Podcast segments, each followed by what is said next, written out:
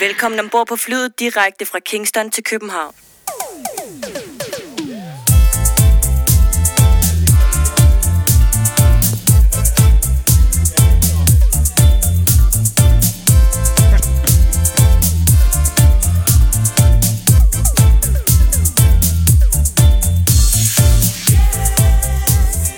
Rigtig, rigtig øh, hjertelig velkommen til øh, denne 43. 20. udgave, vores fødselsdagsudgave af Fra Kingston til København, din podcast om den danske reggae-historie. Ja, tusind tak. Vi øh, befinder os på anden sal i støberiet på Nørrebro, hvor Caribbean Culture Drop meget venligt har givet os lov til at sende fra her i dag.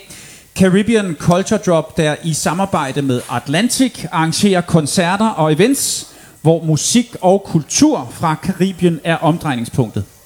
Tak til Adil og Claus for at give os den her mulighed for at sende herfra i dag. Også en stor tak til øh, Henning fra Reggae Moods, der spillede her, før vi gik på. Og tak til Mark og Tormod, som øh, sidder lige derovre og sørger for, at teknikken spiller, og at livestream-feedet kommer ud til jer, som sidder derude. Tusind tak for det. Velkommen til vores lyttere derude. Velkommen til vores publikum her i støberiet. Og ikke mindst velkommen til vores fire gæster, som jeg vender tilbage til om et øjeblik, hvor vi skal have præsenteret dem. Og ikke mindst velkommen til Lars Roughneck Larsen, Danmarks... Ja, tak. Danmarks ukronede Riverdance-konge. og Lars, du ser som sædvanlig knivskarp og veloplagt, veloplagt ud i dag. Jeg er som sædvanligt veloplagt, og i dag har vi også et veloplagt publikum, tror jeg nok. Ja, det tror jeg også. Og øh, jeg vil lige sådan ganske kort fortælle lidt om, hvad programmet er. Øh, lige nu her klokken 17, der sender vi jo øh, livestream fra vores øh, podcast. Det gør vi indtil klokken 19. Fra klokken 19 og til, og til 20.30, der er der Sweet Soul Rocking med øh, Christian Lauritsen og Marni. Dem kender man måske inden fra øh, Mesteren og Lærlingen, der spiller i Kødbyen en gang imellem. Klokken 20.30 til 22, der slutter Super Power Sound af. Det er Niklas, der står for det, og han spiller vist nok meget øh, 80'er dancehall Ja tror jeg, man kan jo. sige. Og så derefter så uh, foregår resten af aftenen op på tredje sal, hvor der er live-koncert med Root Harmonics og en masse danske lokale sanger, som uh, vi glæder os til at høre. Så velkommen til. Formatet for podcasten i dag er en lille smule anderledes, end, uh, end vi plejer at gøre. Det er sådan, at vi i dag uh, kaster et spørgsmål, eller en påstand, kan man også sige, et udsagn ud til uh, jer gæster, som uh, I så skal debattere. Er I med på den? Ja. ja. ja. Det er godt. Og så skal jeg lige for god ordens skyld sige, at vi mangler jo en. Det er uh, Tommy, Mr. Chen. Han kommer om lige et øjeblik. Han er lidt forsinket. Så han kommer på et tidspunkt, og så, uh, så er han altså med her uh, i panelet i dag. Så lad os lige starte med at præsentere vores gæster. I er jo alle sammen uh, tidligere gæster uh, i podcasten. I har alle sammen været derinde. Lad os starte med dig, Lars. Vi kender dig som uh, Hyde Park. Du er DJ, du er radioværk, du har været pladebutik ejer, og så er du en ambassadør for reggae, og det har du været igennem mere end 30 år. Hvad får du tiden til at gå med i øjeblikket? Øh, jeg prøver stadigvæk på at øh, få lyst til at få lyst til at komme i gang igen. jeg brændte rimelig kraftigt ud, efter jeg lukkede shoppen der i 2009. Og har kæmpet lidt mere og prøver at finde beatet igen. Mm. Øhm, det gør jeg måske en dag. jeg ved, du har, øh, du har lige været DJ til et arrangement. Var det på Christiania? Jo, jeg var faktisk to gange på øh, Christiania her til fødselsdagen, til 50 års fødselsdag. Øh, om lørdagen var jeg på Månefiskeren og skulle spille fra klokken 6 til klokken 20, men det blev så til klokken halv 12, fem og halv time. Der var nærmest fantastisk magisk, og det var rigtig, rigtig fedt og, og god respons. Og næste dag, der lavede jeg øh, som en lille overraskelse, vi fandt på en time før, eller halvanden time før det skete, øh, bus nummer 8 sammen med klumpen og raske penge. Øh, og det var også en, en fantastisk oplevelse. Det var, mm. det var rigtig fedt. Så du er i gang igen? Ja, lidt. Ja, du ved, lidt en gang imellem. Ikke? Det sker en lille, lille smule. Men i forhold til gamle dage, så vil jeg ikke sige, at jeg er i gang i, i, i forhold til. Så. Men velkommen til her, og tak fordi du vil være med i dag. Philip K., øh, du er sanger, og øh, sangskriver, og så har du, øh, var du med i øh, Bass and Trouble dengang. Du har Mhm. også været en, en gæst i programmet her. Du udgiver stadigvæk musik, og øh, du spiller også koncerter. Du har, ja, hvad har du, 30 år i reggae, rundt regnet. Øh, hvornår kan man opleve dig på scenen igen? Siger jeg meget indforstået, for det ved jeg jo godt. Men det kan du så lige fortælle lidt om. Jamen, øh, jeg blev inviteret til at synge i aften. Øh, mellem 23 og 24 med Roots Harmonics. Og øh, det glæder jeg mig rigtig meget til. Så det er allerede om et par timer. Kan du ikke prøve at fortælle ja. nogen om de udgivelser, du har, du har haft her inden for det sidste, hvad er det, sidste halvårs tid? Jo, Nogle altså vi, vi øh, altså, som du nævnte, vi var jo gæst i nummer to podcast. Øh, og når jeg siger vi, så mener jeg Joachim og mig, som var øh, Basin Trouble dengang. Øh, plus nogle flere. Øh, og der kom vi kun ganske, ganske kort ind på, at vi jo øh, ligesom også har en nutid.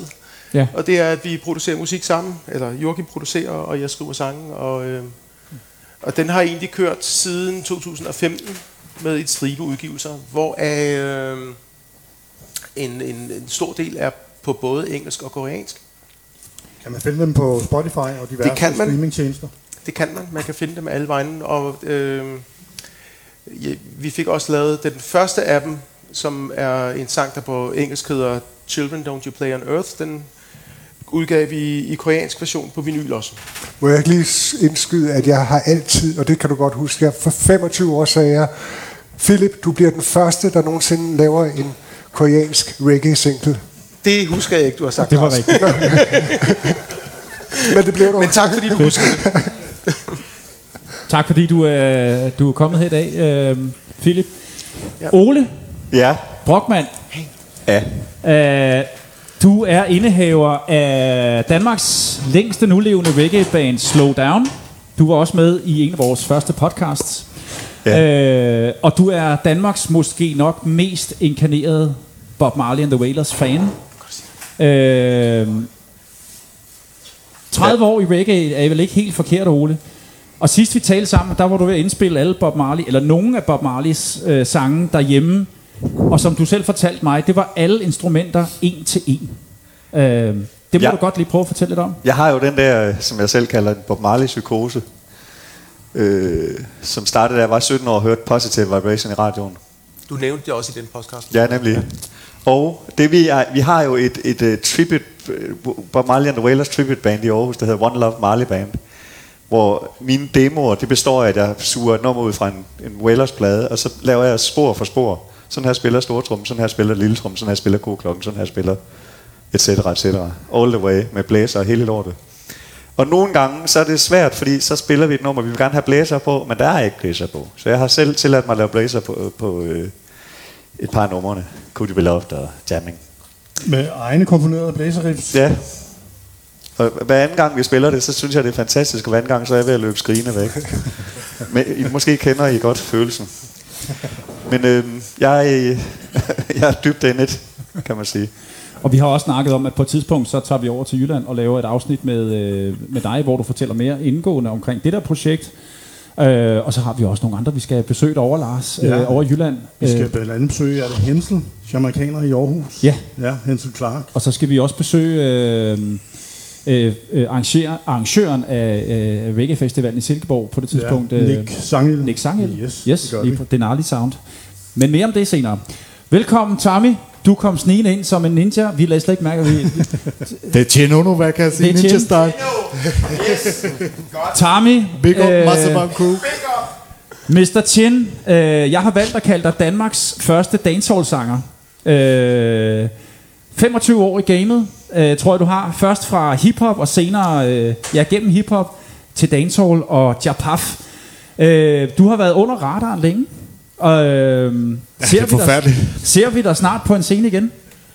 Ja, det, kunne, det tror jeg. Det tror jeg. Helt sikkert. Det er godt at høre. Øh, tusind tak alle sammen, fordi vi kom. Nu øh, vil jeg lige øh, også Altså, præsentere... i aften blandt andet også, ikke? Også i aften, ja, naturligvis.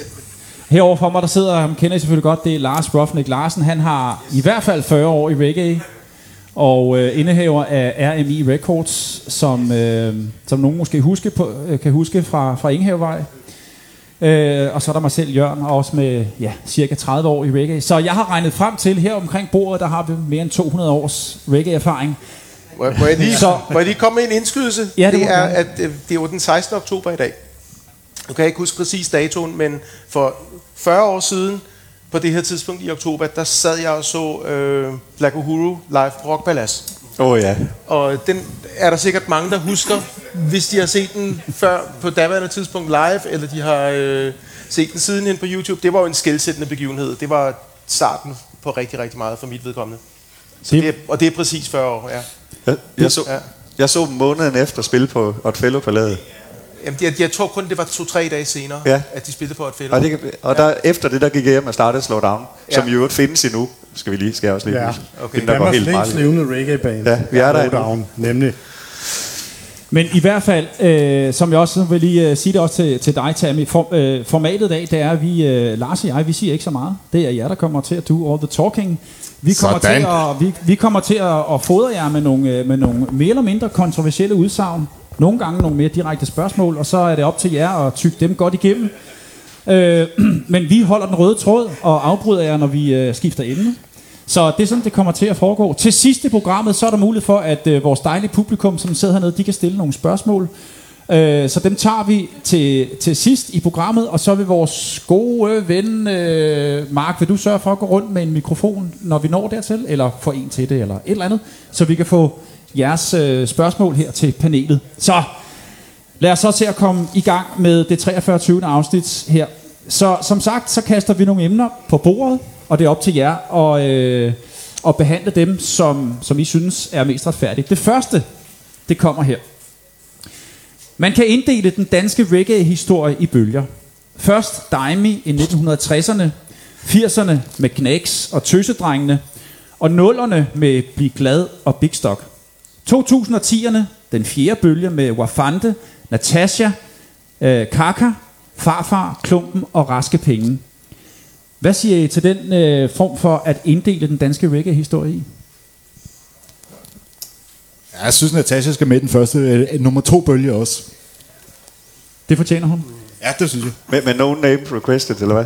Nej. Nej. Øh, hendes feature på øh, Big Stock singlen. Ja, selvfølgelig. Og hun havde release ude samtidig på en engelsk single, som gjorde sig faktisk ikke, ikke på en popmåde gjorde sig godt, men den gjorde sig godt på den måde, den blev rigtig bemærket, fik rigtig gode anmeldelser, og gav en hel masse interviews til, til diverse dameblade faktisk. Øh, alt for damerne og den slags.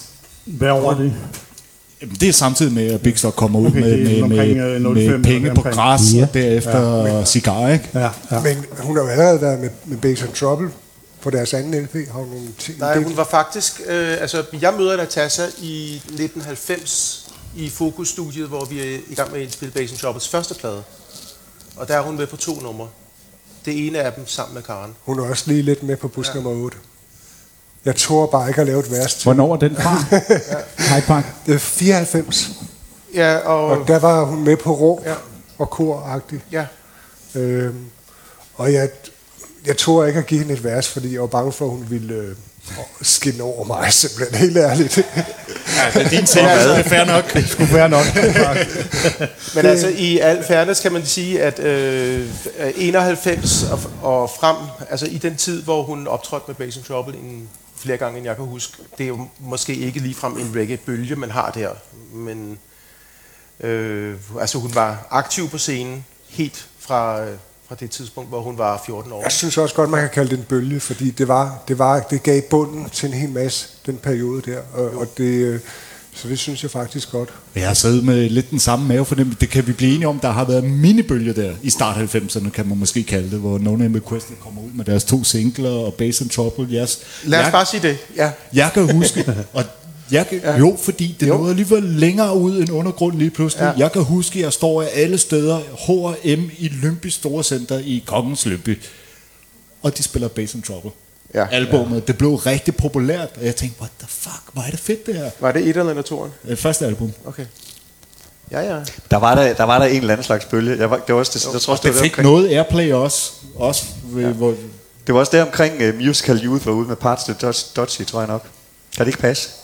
Jo, det er vist der i starten af Ja. 90'erne. Det tror jeg, du har ret i. Nej, det er Eller er det? Eller hvad? tidligere. Det er tidligere, det er Det er tidligere. meget Er det tidligere. tidligere? Ja, det er det. Men er det, en anden, er det tidligt nok til at være en anden bølge, kunne jeg specifikt spørge. Ja, det synes jeg. Okay. Det synes jeg, for det var, det var, det var, det var før, at... Jeg tror, jeg, tror, jeg, jeg hørte, øh, det tror jeg faktisk, jeg har hørt før, jeg vidste, der var noget, der hed reggae. Altså, Ja. jeg, øh, jeg, en eller anden underlig grund, så kom jeg aldrig med første bølge af Bob Marley. Jeg opdagede den før, første reggae i 85-86. Men nu bryder jeg lige ind her, fordi når jeg taler bølger, så taler jeg øh, popularitet i den brede befolkning. Ja. Øh, det vil sige, det når ud til nogle folk, som normalt ikke hører reggae. H&M, Lømpe Storcenter. Say no more. Det kan godt være, at den ikke røg i A-rotation på P3 eller på Voice, men det fik airplay, og det blev spillet steder, hvor du normalt ikke ville høre reggae. Ja. Ja. Og bare lige tidsmæssigt for at sætte det på plads, der hvor Bass and Troubles første album kommer ud, og No Name Requested dropper deres to singler, det, er der, det er den tidslomme, hvor Shabarangs er stor, og øh, Maxi Priest og mm. den slags. Det er lige der omkring, ikke? Ja. Kan, kan man forvente, at der kommer en, øh, en, en såkaldt reggae-bølge, eller reggae-top på et tidspunkt snart? Det er jo svært at spå om... om, øh, om ja. Altså, altså, Nå, men jeg, hvis man ser, hvis man ser på scenen i dag, øh, altså, jeg har jo store forhåbninger som, en- til sådan en som Emma Chirono. Jeg ved ikke, om der er nogen af jer, der er enige i, Jo. i det. Helt sikkert. Ja, bestemt. Ja. Ja. Hun Det er har også. et eller andet helt øh, særligt. Det har hun altså. Og hun er e- enormt bredt appellerende, vil jeg mene. Øh, Men altså, kunne man ikke også, er det ikke også noget, man i, i virkeligheden kan gøre noget for at få til at ske som udøvende reggae-musikant? Fordi for mig, der er det, det er for mig er det fantastisk, når, når jeg kan sidde og, og udveksle og lægge noget guitar på noget musik, som Philip har lavet, eller du, farfar ringer og spørger, kan du ikke lave en basgang til det her? Og lave den der, man kan jo rent faktisk sidde derhjemme i underbukser og lave det fedeste musik i hele universet. Og så kan man sende det frem og tilbage. Og det synes jeg, det, det giver da i hvert fald, om ikke andet, et potentiale til, at vi kan, vi kan få noget til at ske. Den, den information havde jeg gerne været for uden. Undskyld. Typisk mig. Godt, jeg sagt så Jeg, jeg tror i øvrigt også, der er noget med tidsånden at gøre. Jeg tror, vi lever i en, en sådan ret øh, antisocial tidsånd lige i øjeblikket. Øh, og det er måske noget med, at vi venter lidt på en modbølge. Til, ikke kun med musik, men hele den måde, som samfundet ser ud i dag. Øh, og det synes jeg, man kan jo se tilbage, når man er begyndt at blive lidt ældre. Jeg var jo til reggae-koncert herude på Nørrebro på Røde Plads. Det var rigtig dejligt at komme derud og kiggede. Og nå, jeg kender ikke rigtig nogen her. Det var da underligt. Og så stod jeg lidt og sådan, nå, den der gruppe gråhårede folk, der står det.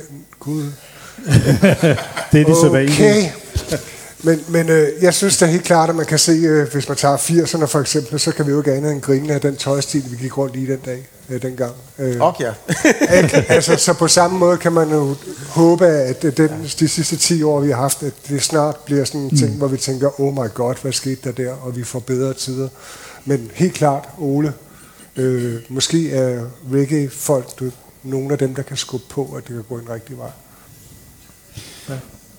Lad os prøve at rykke videre i hvert fald, vi, fordi jeg ved, at vi vender tilbage til det her med øh, reggae og fremtiden osv. Det kommer vi til senere. Nu kommer jeg med en, øh, med en påstand. Roots reggae bliver aldrig så fedt, som det var i 70'erne. Mm.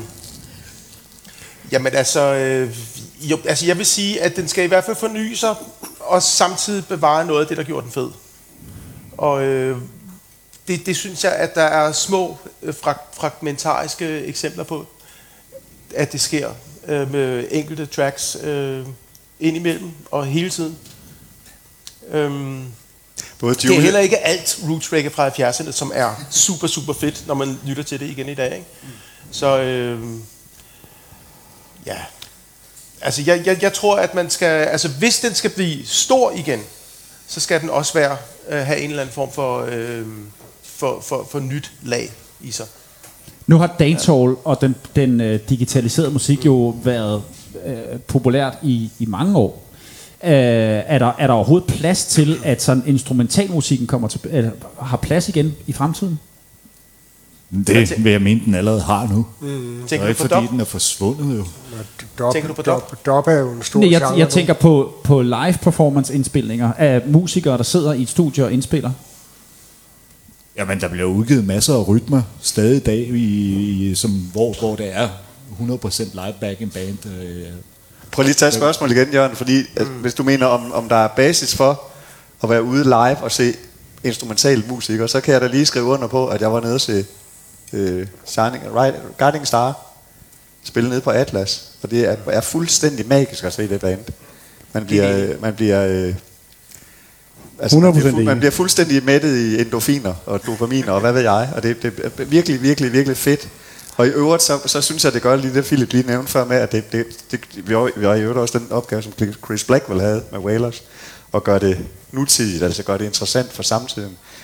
Øh, Guiding Star, de har jo et element med den blæsergruppe, som, som kan stille op på en hvilken som helst jazzfestival i, rundt i hele verden. Det er totalt høj klasse. Så det, jeg får helt gåsehud. Øh, og det tror jeg, der er et basis for. Når man også, så man går rundt i den, den lille provinsby Aarhus og hører bagefter, hører folk snakke om, nej, var du nede og se det der jazzband, der spillede i går, eller var du nede og se det der dogband, eller var du nede og se det der fusionsband, eller hvad det nu ellers blev til. Der var måske også en enkelt, der sagde et reggae-band. Jeg kan ikke lige huske, hvem det var, jeg talte med det her om, men måske lidt der med den tidsperiode, vi- vi lever i, lidt af det samme. At nu har der jo været en, altså i 70'erne og starten af 80'erne, der skulle du rent faktisk kunne spille et instrument for at kunne lave musik. Og de sidste 20-30 år, der har du bare skulle være god til et computerprogram. Øh, og jeg har jo selv haft den oplevelse af noget af det musik, som jeg selv ligesom lagde bag mig, da jeg opdagede reggae, da jeg begyndte at høre noget af det igen. Altså, det kan være alt fra Pink Floyd til Queen, øh, whatever. Og der er det, jeg finder, der er en ekstrem kvalitet i de gamle øh, bands, som rent faktisk kunne spille et instrument og gjorde det godt. Og jeg kan desværre ikke huske, om jeg var det talt med det om, men som vi talte om, der skal nok komme en renaissance, hvor folk de vil crave det der rigtige bands, der spiller rigtig musik med rigtige mennesker, der laver musik sammen med rigtige instrumenter og kan spille dem. Øh, og fordi lige pludselig den her nye ting med, wow, vi kan lave musik på computer, og det er også en frisk og ny ting, og øh, digital reggae fra 80'erne er også stadigvæk super sindssygt fedt, men det giver bare noget andet, når det er rigtige musikere og rigtige fucking musikere. Altså, Men det tror jeg også, der er, det er også i gang på en eller anden måde. Hvis man, jeg, ja. nutidige eksponenter for den der, den der gardine roots reggae, som jeg er så vild med, som jeg øvrigt først i en senere har, har fundet ud af, er lige så meget soul. Jeg hører de der, jeg, jeg, jeg er kæmpe fan af Family Man, der spiller bass med Wailers. Og det, alt det, han går, står, går rundt og laver, i, i sig, hvem han nu spiller med, det er jo, det er jo soul gang. Det er ligesom at høre James Jameson, eller nogle af de andre konger. Og øh, det, jeg synes både Julian Marley og Stephen Marley, de er nogle, nogle virkelig dygtige eksponenter for den, lige præcis den ting, som Philip også nævnte med at gøre det nutidigt. Og de tager en gammel Bonnie Wailer, der hedder Armageddon, og laver om til A Little Too Late, og så jeg satte det på, og så gik jeg og hørte det en uge. Øh, jeg vil godt lige komme med et indspark, der siger, at, øh, at, at, at vi snakker om, at det skal være mere øh, live-spillet, mere organisk, øh, for at kunne blive godt igen. Men i hele musikhistorien har man jo brugt, hvad man havde af muligheder for at lave. Altså Beatles lavede lag på lag indspilninger øh, på den mest primitive måde. Øh, og øh, altså, man har altid benyttet sig af, hvad der kom af teknologi, og det skal man også blive ved med at gøre. Og det er ikke en modsætning til, at, så, at, at fordi at man gør det, at så kan det ikke blive lige så godt, som det var i gode gamle dage. Det, det er bare min er der noget med, at man blander, undskyld, at man blander det gamle med det nye, lige, Lige pludselig, præcis. så finder Altså, man, man en tredje det, ting. der, man skal gøre Ja. ja. det, der er rigtigt i situationen. Ja. Ja, og så min kommentar til det, det, det hvor du siger, at det, det, man kan lave musik via programmer og maskiner osv., noget nyt og spændende, det er det jo ikke længere. Nej, det er det, jeg Det er mener. Det er for det, jeg de mener. unge, der er vokset op med, har det aldrig været anderledes. De har- kan ikke huske en tid, hvor, hvor, hvor, hvor den mulighed ikke har fandtes jo. Og altså, jeg er da glad for, når jeg er i studiet i dag, at vi ikke sidder og, og indspiller på spolebåndoptager Jo, eller jo. et eller andet. Altså, Men- det er trods alt lidt nemmere. Jeg synes påstanden om, at der ikke eksisterer noget live i dag, det, det er jo den er jo simpelthen mm. ikke sandt. Der eksisterer masser, og der eksisterer masser af bands og solister, der gør så en ære i, at det hele er live. Det er deres ting.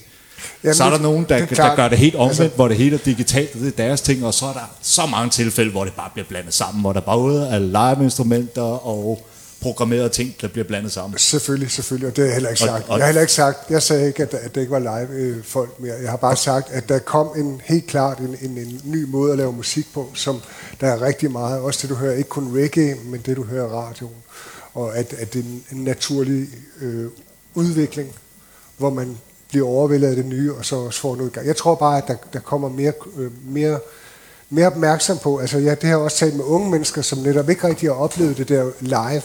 Øh, jeg ved godt, det kan være lidt pinligt, men jeg ser nogle gange og sidder og ser også nogle YouTube-reaktioner, for eksempel med Queen, øh, sorte, Afrika, øh, sorte new, folk fra New York, som sidder og ser Queen for første gang, som er hiphop, og som bare flipper fuldstændig grønt over, hold kæft, hvor er de dygtige, og hvor er de vilde, hvor kan de synge, hvor er de ufattelig gode musikere. Så, så på den måde tror jeg, men selvfølgelig kan man jo håbe på, at der kommer en tredje ting, hvor vi blander. Selvfølgelig skal man ikke øh, smide computeren væk, det er heller ikke det, jeg er ude i, men jeg tænker bare, at der kommer måske en anden måde at, og ligesom, øh, at tage det gamle ind igen et sidste kommentar til det her med de nye produktionsmetoder, er jo, at, øh, at, at musik kommer til at lyde mere med ens. Altså, og det gælder også øh, den moderne roots reggae, der bliver produceret med, hvad der nu er af udstyr i dag. Øh, lyder mere ens, end roots reggae gjorde i 70'erne. Ikke? Fordi at forskellige producer havde ligesom hver deres metode, og det, det var på ingen måde, at, at man, man kunne være i tvivl om, om det var den ene eller den anden. Det er man meget i tvivl om i dag, synes jeg. Ja. Øh, det, det er sådan, at nogle af vores lyttere har også skrevet til os og stillet nogle, nogle spørgsmål, og, øh, og dem har jeg også taget med her. Så øh, her kommer der et fra, øh, fra en lytter, som, øh, som siger, reggae er ikke længere oprørsmusik. Det kommer an på, hvad for en artist man lytter til dig. Mm, ja, det kommer op. meget an på, ja. Det er et, et, et, et, og hvad for et nummer med artisten, man lytter til. Det er jo heller ikke alle numre på et Bob Marley-album, der er revolutionære. Der er også kærlighedsnumre. Altså. Et spændende spørgsmål, ikke? Jeg har lige set, jeg, jeg, jeg har aldrig været så vild med, med, med den der dancehall-bølge. Men jeg blev trodsig på mig selv, og så satte jeg mig til at høre hele Stony Hill-albumet med Damian Marley. Og så kan jeg, som den reggae wannabe-profet jeg er, erklære, at det er jo, der taler om et mesterværk. Og der har han faktisk et nummer, hvor han i musikvideoen er nede med sin sønner og viser Trenchtown og Tivoli Gardens frem og siger, prøv at høre, det er jo her bedstefar han kom fra. Det skal vi huske. Og så laver han et nummer, som, altså det er på ingen måde reggae, men det er til gengæld meget tydeligt, at amerikansk, der har det der drive og den der, den der vibe, som der er. Så, øh, og det kan man, jeg ved ikke, om man kan sige, det er oprørsmusik. Det er sgu meget godt spørgsmål. Fordi hvad, hvad, hvad er det også, vi gør oprør lige nu? Vi sidder, vi, vi sidder og råber inde på Facebook. Og så øh, jo mere vi råber, desto mere kommer der frem af det, vi råber om. Det er jo... Øh, it's a nightmare. Men vi er vel enige om, at, at det, der fik reggae øh, ud i verden, det var, det var oprørsmusik. Jo, men altså, bare nu har vi fat i Damian Marley, Welcome to Jam Rock, det der er et oprørsnummer, det fortæller om den misery, og hvordan det er at leve som menig amerikansk borger i et land, hvor, hvor, hvor, hvor den sociale urette er, er så stor, og korruptionen er så stor, som den er. Så det er i den grad et, et oprørsnummer, hvor han udleverer hele... Men spørgsmålet er, hvor mange ikke partsvartalende, der, der, der fanger den, fordi det... Altså, det, der nå, jamen, det, det, det laver jo ikke om på The Message i sangen. Jamen, jeg synes, det spørgsmål, det egentlig øh, koger ned til, at... Øh, altså, jeg, jeg synes, reggae er det samme i dag, som det var dengang. Men dengang var reggae nyt, og det er det jo ikke mere i dag. Altså, nu er reggae en, en genre, der eksisterede i 40 år. Den har ikke en nyhedsværdi, fordi Way den pludselig er opstået som oprørsmusik. Den har bare hele tiden været der. Så, øh, jeg tror heller ikke, at, at reggae kom ud og blev, blev stort, fordi det var oprørsmusik. Jeg tror, det kom Nej, ud, fordi men, det var pisse godt produceret, og fordi det var nogle pisse gode melodier. Men vi er enige om, den første reggae-bølge ja. i 70'erne, ja. det var jo båret frem af, at det her var en ny musik, der ikke havde eksisteret før. Helt sikkert. Og der blev den stor på grund af et navn, vi alle sammen kender. Og, og jeg, jeg synes, musikken er det samme i dag. Den er bare blevet 40 år ældre. Eller, ja, altså, den er jo stadigvæk mere divers faktisk. Ja. Altså, du kan jo i dag er paraply, ja, ja, der, der er mange ligesom, nye ligesom hiphop for eksempel. Ja, men du, der er jo et bredt spektrum af, hvad ting, hvad der er, og, og det er stadigvæk mm. dancehall eller reggae, og meget bredere spektrum, end der var. Mm lige da det opstod, der skulle man være meget mere stilren for, for at man blev accepteret som, at det var den genre, hvor nu til dag, så kan du, kan du finde helt over i den blå, mere jazzede reggae, du kan finde mere dancehall-præget reggae, du kan helt finde maskinproduceret, du kan finde Men, live Må vi lige få spørgsmålet gang til, var, det, var spørgsmålet, er reggae eller er roots reggae stadig? Reggae er ikke længere oprørsmusik. Okay. okay. Reggae er mange andre ting. Det er så heller ikke et spørgsmål. Jeg giver, jeg giver ret. Reggae er mange andre ting. Altså, end det, folk som... Også oprørsmusik. Ja. Hvis du finder det rigtige ja. nummer med den rigtige artist, så kan man ja. da finde masser op, og, så, og der så, kommer så meget ud nu til dags, så man skal ikke lide lang tid, før Folk du kan finde nogle revolutionære numre derude. er jo stadigvæk rimelig pist på systemet, ikke? Jo. Altså, så. Al- Altså, nu er, nu er der jo to, der er jo to, der er jo nu to scener, scener inden for reggae, og det, det ene, det er jo et uh, liveband, og det andet, det er reggae DJ's. Og der kommer det jo helt an på, altså du kan jo godt tage ind på en eller anden natklub, og så bliver der bare spillet øh, sexy dancehall hele natten. Øh, men du kan også lige så godt finde øh, mange af de unge DJ's, der spiller nu, som øh, rent faktisk er meget oprørske, eller meget rasta, eller... Øh, og det er jo selvfølgelig en blanding af, hvad der passer den her aften, men det er helt klart øh, et valg, et personligt valg, hvad man gør reggae til. Fordi hvis den du- har hele genren, og Bob Marley, som du siger, har altid også både været lovers rock og det hele. Altså, det er jo, og et, en af de ting, som gjorde mig øh, vild på reggae, det er jo det der med, jamen altså, øh, og har sagt mange gange, det er, jamen altså, hvis folk siger, at Pink Floyd, det er rock og ikke andet, så tager de lige så meget fejl, som hvis de siger, at reggae er Bob Marley og ikke andet. Der er jo alle mulige genrer, og det, som DJ kommer det i hvert fald ud på, der er jeg nok en af de mere revolutionære, der altid bruger musikken til at komme frem med en besked, øh, og har noget at vil sige. Og det, det, det, det tror jeg aldrig nogensinde forsvinder i reggae. Så kan det godt være, at øh, også hvis man tager til Jamaica, så vil man opleve, at der er meget elendighed, og der er også meget glæde, og der er meget hårde tider. Og det kan godt være, at du ikke lige fredag aften har lyst til kun at høre ting om hårde tider, men du også bare har lyst til at party helt vildt og glemme alle de der problemer og alt det der lort. Og sådan er det også over hele verden. Så jeg tror, at det bliver ved med at være reggae. Det tror jeg også. Og så vil jeg lige indskyde, at hvis du tager til en dance, hvilket som helst dance på Jamaica, hvor der er soundsystem, der spiller, så vil du aldrig finde, ligesom herhjemme, nogen, der kun spiller digi, eller nogen, der kun spiller en lomme. De spiller hele lorten. Spiller alt. Hele fucking paletten. Og det er både det helt nye, og det, er, det kan være side by side, en conscious tune, og så en girls tune lige bagefter. Så kommer pigerne ud af danserne, der er girls tune, og så kommer der conscious tune, så er der alle dreadlocks, der står og rocker, og så kommer der en Batman tune bagefter, så er der alle bad boys, der er ude og rykke. De skal jo tilfredsstille hele deres publikum, og der er ikke nogen af de DJ's, der synes, at, at, at revolutionær reggae er den eneste rigtige form for reggae. De vil også gerne have en lovers tune, de vil også gerne hele vejen rundt have en glad tune, og have en tune, der bare handler om at danse. For eksempel, ikke? Jeg kan, jeg kan virkelig varmt anbefale at tage afsted. Og jeg kan anbefale at tage ned på... Vi var to steder på Negril Beach. Der, det ene hedder øh, Roots Bamboo. Super fedt sted. Hvor, hvor man jammer med lokale. Altså, så, så, så kommer der nogle turister, og så spiller alle med alle. Og det er, det er hyldende sjovt. Og det er også hyldende lærerigt. Og det er nemlig rigtigt. Altså, der er jo ikke, der er ikke noget med, at, at det ene eller det andet er bedre end det ene eller det andet. Det er bare musik. Der er fest, og der er farver. Og folk er meget imødekommende og nysgerrige. Og så er der et andet sted, som hedder, det var ikke, det er ikke så meget, der var ikke en scene, men det var et rigtig hyggeligt sted at bo. Der hedder Coconut International, som er sådan en lille bitte sted. Og det var det kan jeg, det er min yndlingssted, ud af de der to steder, jeg har været.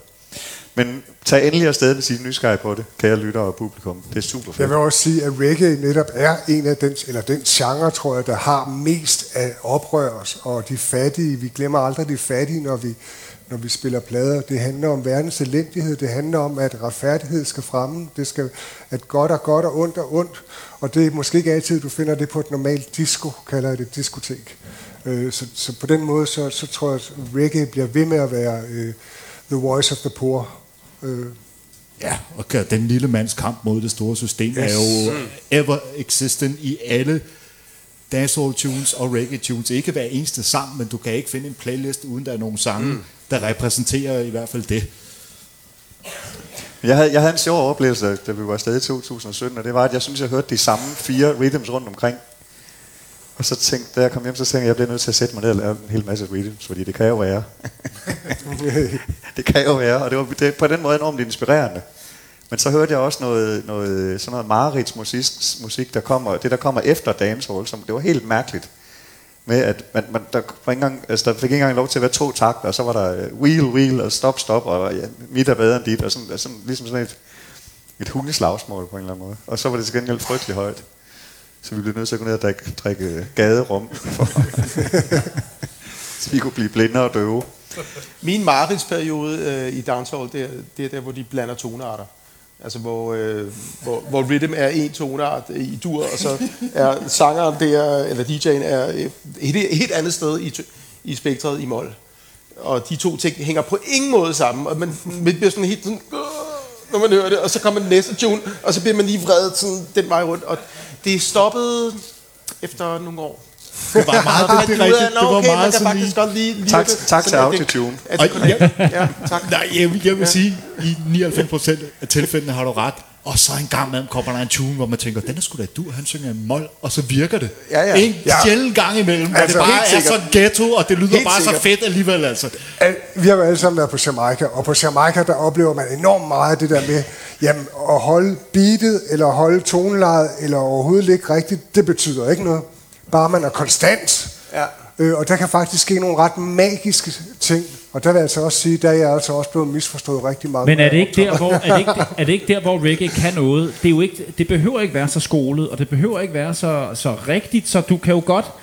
Helt sikkert, men det er ligesom, om det var, der var, det og- ligesom, om der var gået mode i, at det skulle være så underligt som muligt. Jeg havde, Men jeg det, er jo havde, lidt, men det er jo lidt, de, undskyld, det er jo lidt samme diskussion, som øh, jeg har hørt nogen have nogle gange, det her med, øh, kan man blande shuffle og straight, altså den her, den her feel, man har i musik, om noget kan være shuffle og straight.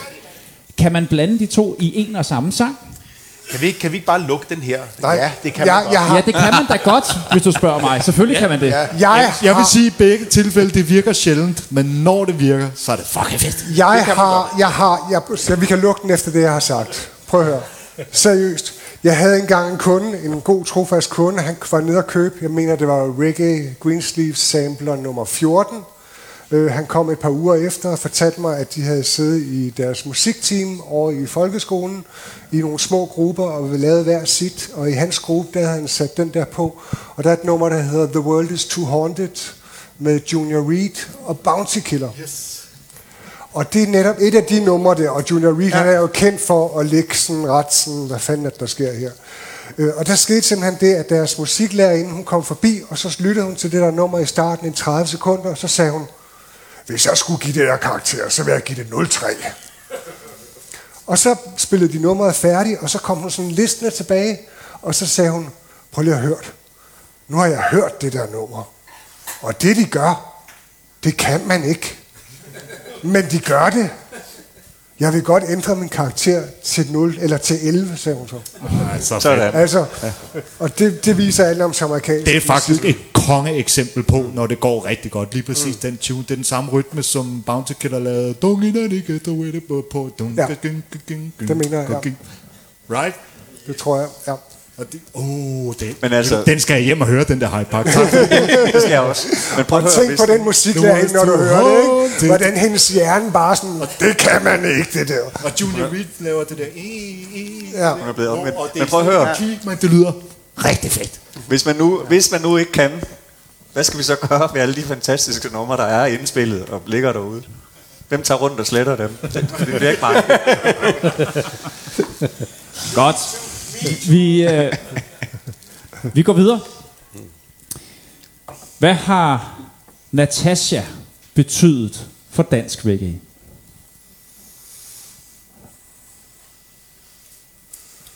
Puh, Ja, altså, jeg, jeg brænder jo ind med et, et spørgsmål, som er mega kontroversielt, som jeg sikkert bliver mega upopulær på at sige. Øh, men jeg tænker nogle gange på, øh, om, altså fordi, at efter min opfattelse, var hendes folkelige gennembrud i Danmark skete efter hun var død. Og det skete i, øh, i forlængelse af hendes død, fordi at øh, den blev omtalt så meget i TV-avisen, TV2 Nyheder, flere dage i træk. Jeg vil påstå, Ja. at det kom med, med Big Stocks, øh, hvad hedder det nummer? Cigar. Nej, giv mig Danmark tilbage. Nej, Altså, altså, Big jeg- Stop, hvor hun kommer ind med sit vers, Okay. og den cigar. Det musikvideo, er cigar, ja. Det, det var bomben. Det var, tror, jeg tror, det var der, Enig hvor det, Park, sagde, det eksploderede i alle menneskers hjerner i Danmark, da de hørte det, og de hoppede rundt og stod hovedet op imod loftet, ligesom jeg selv gjorde. Fordi Men hvad det har var- hun betydet for dansk reggae? Jamen, altså, jeg tænker bare på, altså, fordi at efter hun var død, så begynder hendes sang at dukke op i diverse øh, sangbøger. I provinsen. I Danmark er jeg født, øh, øh, øh, giv mig Danmark tilbage, og så videre. Øh, og man, man ser dem på noder på samme måde, som man ser Knacks-numre og, øh, Var og det ikke-. Det sker efter. Jeg, Var det ikke noget med, jeg at giver dig både ret, og jeg er lidt kommer uenig, ligesom, Philip. det, den får det sidste skub. Var det ikke noget med, Og at jeg synes, det er jeg- mega sørgeligt, men, øh, jeg- men jeg kan Jeg ikke vil, lade være med jeg, at tænke på, jeg vil det gerne er- starte med der, hvor jeg giver dig ret.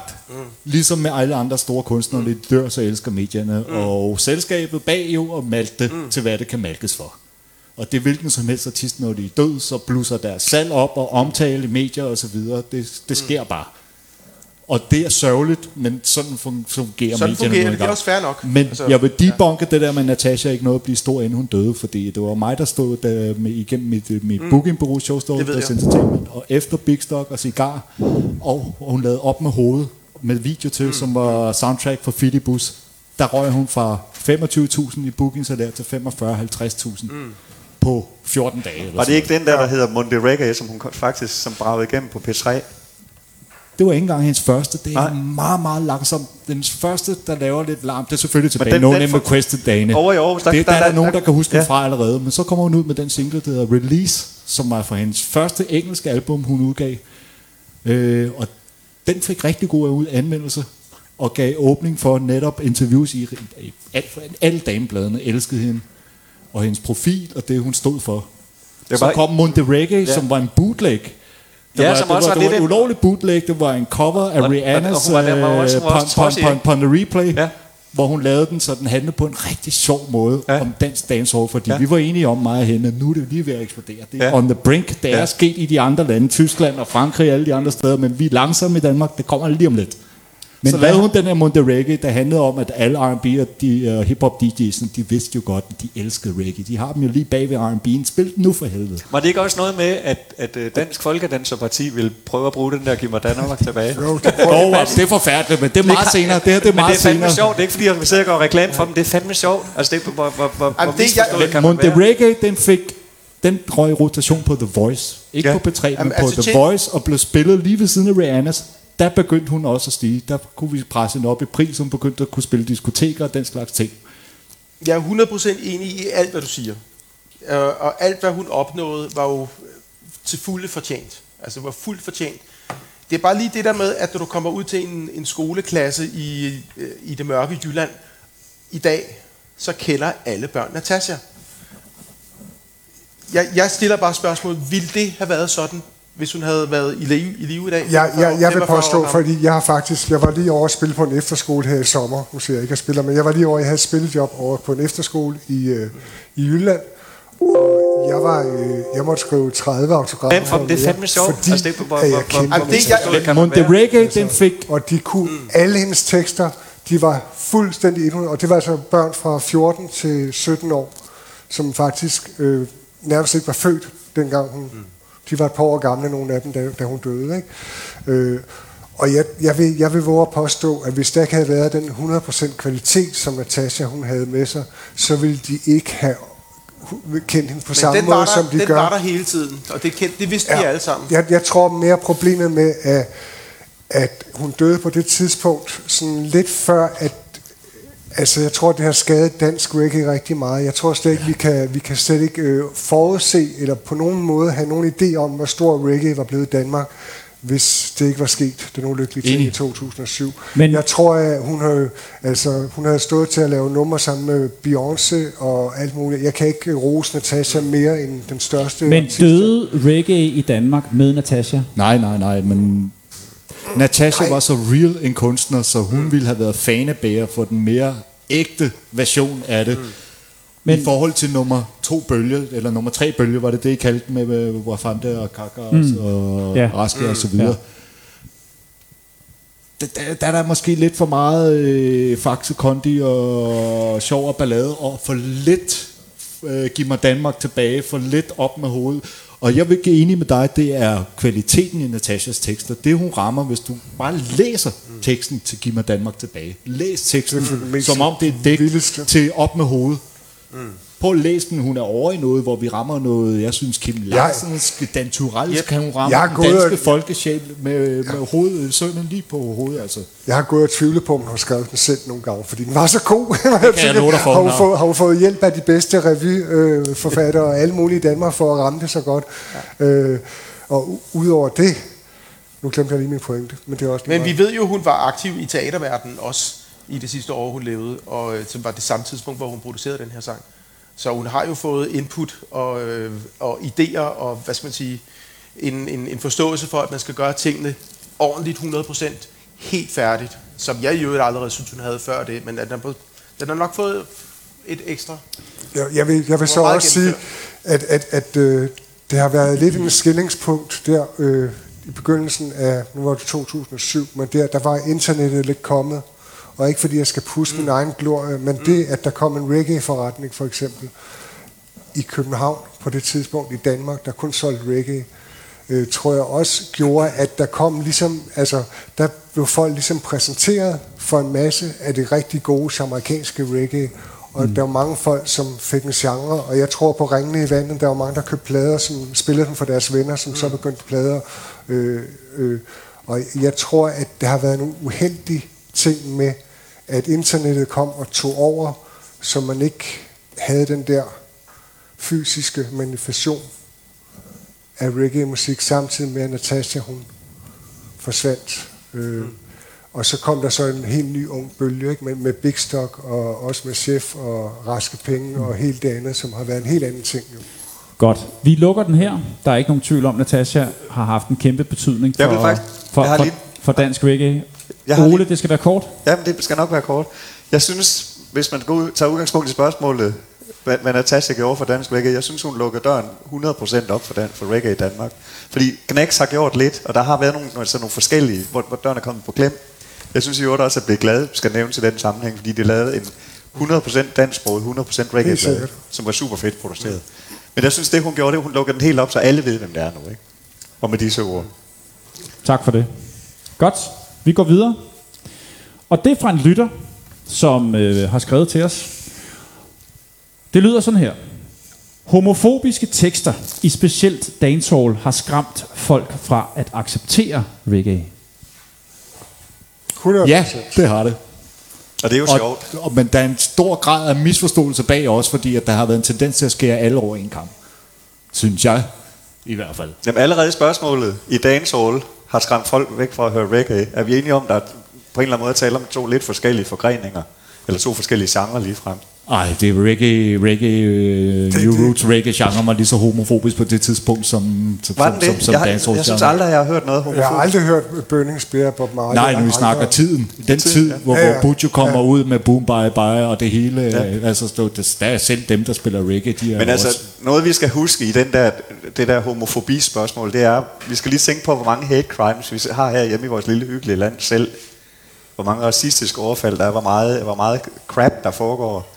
Og man skal huske på, det vil du sikkert også til at sige lige om lidt, men Jamaica er jo en, en gammel spansk og engelsk koloni, og der er så meget i den kultur, som stadigvæk hænger ved. Det er forbudt ved lov at være homoseksuel. Det er Ikke længere. Det er Ikke forbudt ved lov at give et blowjob. Så det er klart, det, der bliver nogle kontroversielle ting at synge om, hvis man gerne vil gøre oprør, ikke? Der vil jeg, Ja. også, jeg vil sige, jeg har virkelig haft fingeren på pulsen. Jeg kan fortælle jer, at 2003 er jeg ret overbevist om, det var.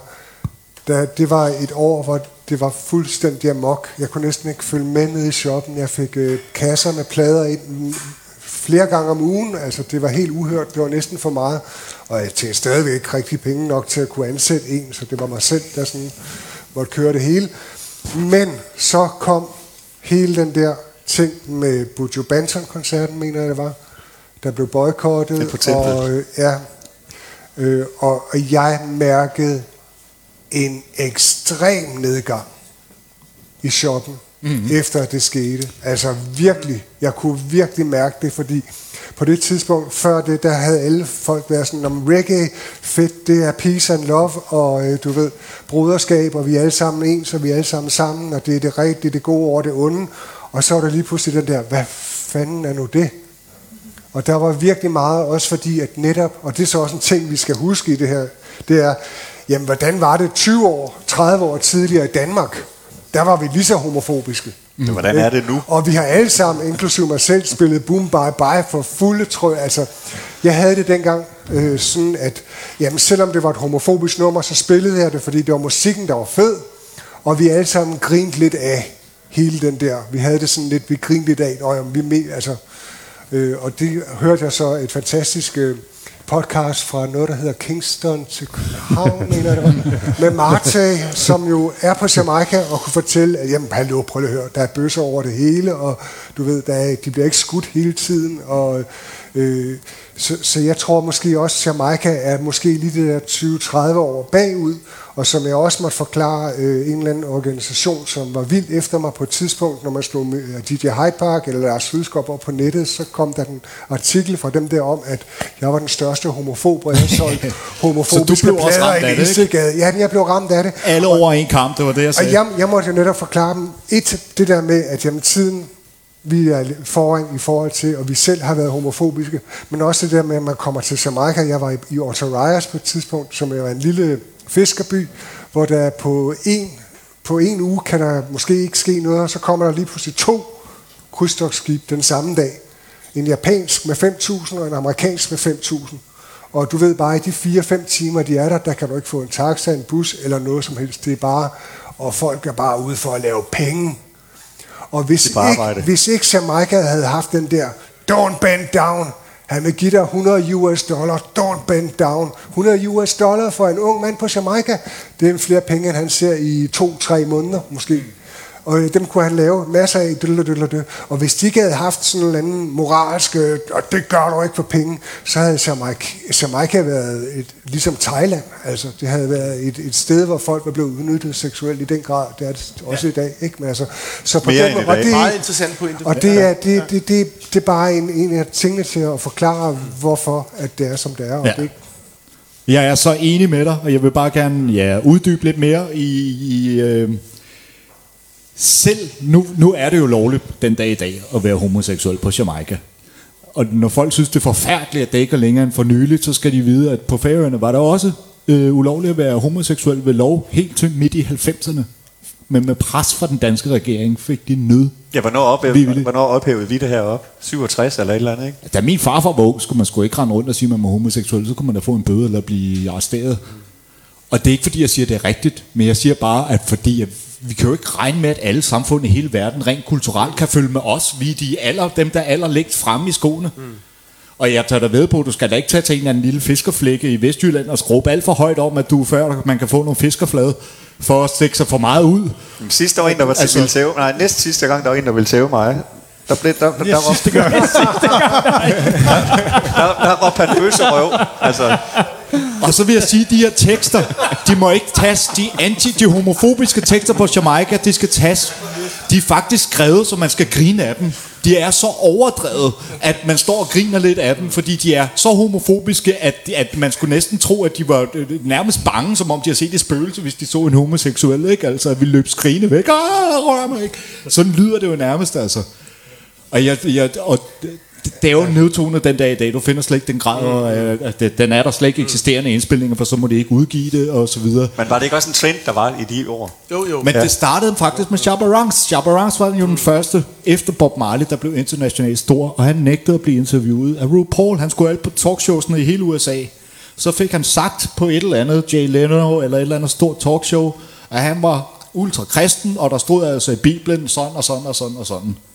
Det kunne de amerikanske medier ikke lide, og mm. så begyndte de at køre med at blokade mod jamaikanske artister, og Butch ville ikke, han lukkede- udgav Boom Bam Bye og ville ikke sige undskyld, og de ville tvinge ham til at sige undskyld, og han nægtede, og så, be, så begyndte det at gå ud over alle reggae-artister i... Jeg, havde også nogle jeg, jeg, bisekser. jeg har efter det der 2003, som jeg fortalte om, jeg har virkelig haft et ønske eller et lyst til et eller andet sted, vi kunne sætte mig ned sammen med Binemann og Butjo og nogle af de andre og sige, er I klar over, hvor meget I ødelagde ved det der dengang? Ja.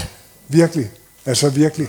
Det, og, og det kan vi ikke gøre noget ved, og det kommer heller ikke til, og det er også lige meget, men, men det er 100% at det ødelagde rigtig meget for europæisk reggae, at, at den der bølge, den kom ind over. Og jeg synes selvfølgelig, det er godt, at det er blevet andet lovligt nu. Jamen, Altså. et eller andet sted ville jeg også selv have ønsket, at jeg selv havde været stærk nok, eller forudseende nok til ligesom at kæmpe imod det der. Men helt ærligt, da jeg startede som reggae-DJ, der var det sgu heller ikke, øh, jeg havde sgu ikke, undskyld, øh, nosser nok til at stille mig op og kæmpe imod den almindelige homofobi i, i, i, Dan, i Danmark. Mm. Samtidig med, at som sagt, jeg spillede numrene, fordi de var fede, og så kunne vi godt grine lidt af dem på en eller anden måde. Ikke?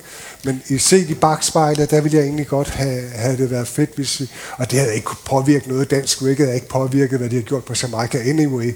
Så, så på den måde, så, så er det også lige meget, men bare lige PS. Vil du sige noget, Lars? Ja, Ole, må vi ikke høre om næste sidste gang, du vil være for tisk? Næste sidste gang, ja, det var egentlig i sig selv ikke en særlig spændende historie, men jeg kom cyklerne en morgen, og så stod der to drenge og pissede hen i Mølleparken, ved siden af, hvor vi boede. Og så cyklede jeg forbi, og så råbte de, øh, fuck dig til mig. Så cyklede jeg tilbage, så hvad, øh, er der et problem her? Klokken 7 om morgenen, og de var sådan bagfulde. Og så, "Jamen, det var der ikke, og så cyklede jeg videre. Men så har den ene ham der, der havde stået og pisset, så var han blevet sur over, at jeg var cyklet tilbage, efter de havde råbt, øh, fuck dig til mig. Den klassiske. Og så, øh, og så kunne jeg pludselig, så kunne jeg bare mærke, at jeg gider ikke det her. Jeg gider ikke stå klokken 7 om morgenen. Jeg lige var under, de er pissefulde, og de er helt unge, og de fatter ingenting. Det ville være virkelig nemt at smide dem begge to i år. Jeg cyklede bare videre, og så cyklede jeg alt, hvad jeg kunne. Jeg skulle ud og låne en bil. Og så kom den, så prøvede han sådan at løbe, løbe, løbe efter mig, ham en af, en af de to fuglerækker og råbte, mens han råbte bøsserøv. og så, men altså, jeg mener det bare, det, det, det fortæller jo noget om vores lille øh, øh, frigjorte kultur, at det stadigvæk er, at vi råber ja. bøsserøv efter folk, når vi bliver sure. Efter hanner, når vi bliver sure. øhm, sidste gang, jeg var ved at få tæsk. Det var en gang, jeg, jeg, der havde jeg dreadlocks, og jeg havde taget sådan en lysrød hat på, som Annie havde. Det var sådan en jordbærfarvet, øh, bordeauxfarvet hat. Og så havde jeg sat min dreadlocks op i den, så det som, som spids, som kejle, og så var jeg pisse træt på vej hjem på Vestergade med noget, noget, nogle kabler, nogle router, noget eller andet. Og så kom der en sort bil, og så råbte de pyros efter mig, nu skulle jeg have task, fordi jeg skulle ikke gå. Det var så i december måned. Så det har ikke rigtig noget med noget at gøre, men det var bare for lige at få det, det hele billede med. Godt. Og med den historie, det sætter et godt punktum for, øh, for, for den første del af, af podcasten. Som, øh, som vi plejer at gøre øh, i vores podcast, så får vores gæster jo lov til at spille en øh, sang. Og det gør vi også her. Og det har vi også bedt vores øh, gæster om i dag at tage en sang med, som, øh, som vi spiller op på anlægget her bag os. Øh, Hyde Park, vi vil egentlig gerne starte med dig. Du øh, griber fabrilsk efter noget, der ligner et USB-stik, kan jeg Ja. Så Tænk, tænk, hvis der er to, jeg der spiller tænker, det at sammen. øh, skal, øh, kan du selv operere den der? Det ved jeg ikke, men der er sikkert nogen, der vil hjælpe mig, hvis... Øh, Men det, der sker lige nu, det er, at øh, Hyde Park han vil spille den sang, som han til lejligheden har valgt, at vi skal høre i dag. Tag, tag den røde ud af Hyde Park. Øh, og jeg tror lige, jeg går op og øh, assisterer øh, Hyde Park her, mens den kommer i. Så Lars, øh, du kan måske fortælle en, øh, en ja, det ved jeg ikke. Jeg går lige op og hjælper med at få den sat i gang. hvordan finder man så den? Jeg fortælle en vildhed imens? Au ja. Okay. Øhm, mm-hmm. Da den sidste mand i USA skulle øh, henrette sin elektriske stol, så øh, kommer fængselsinspektøren hen til ham og spørger, om, øh, om, hvad, han- om han har et sidste ønske. Ja tak, siger han. Jeg vil gerne holde dig i hånden.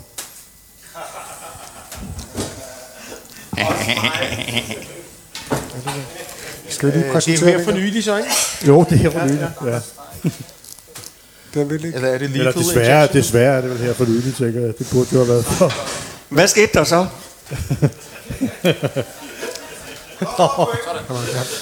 Hvad skete der? Jeg ved det ikke. Ja. Jeg er klar.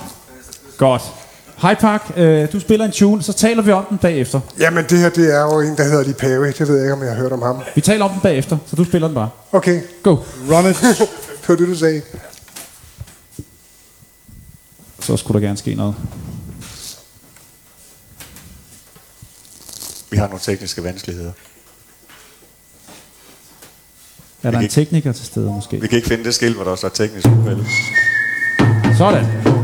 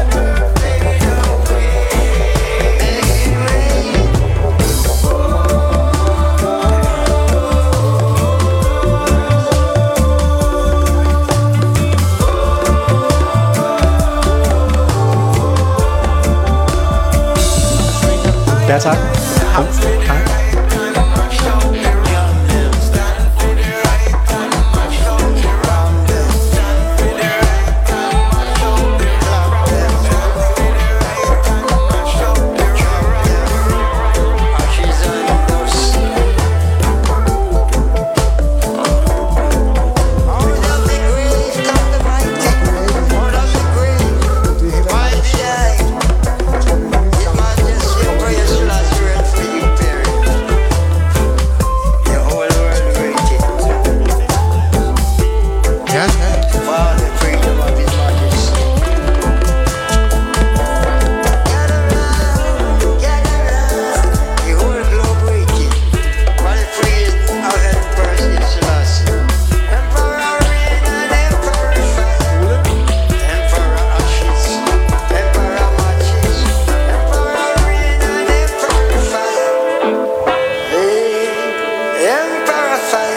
Her fik vi øh, Zion, Blood og Hyde Park. Det var, øh, det var dit valg af Ja. musik. Det var jo en respekt til vores allesammens kære lige Scratch Perry, som jo forlod os. Øh, dagen efter, jeg lige havde læst et opslag på Facebook med øh, Lee Perry, hvor han bad om, at alle folk skulle komme til Jamaica, fordi han øh, ville bygge et nyt utopia på hans, øh, på hans øh, land, han havde købt på Jamaica. Han ville lave en ny landsby, eller christiania og alle var velkommen til at komme og bygge deres eget hus.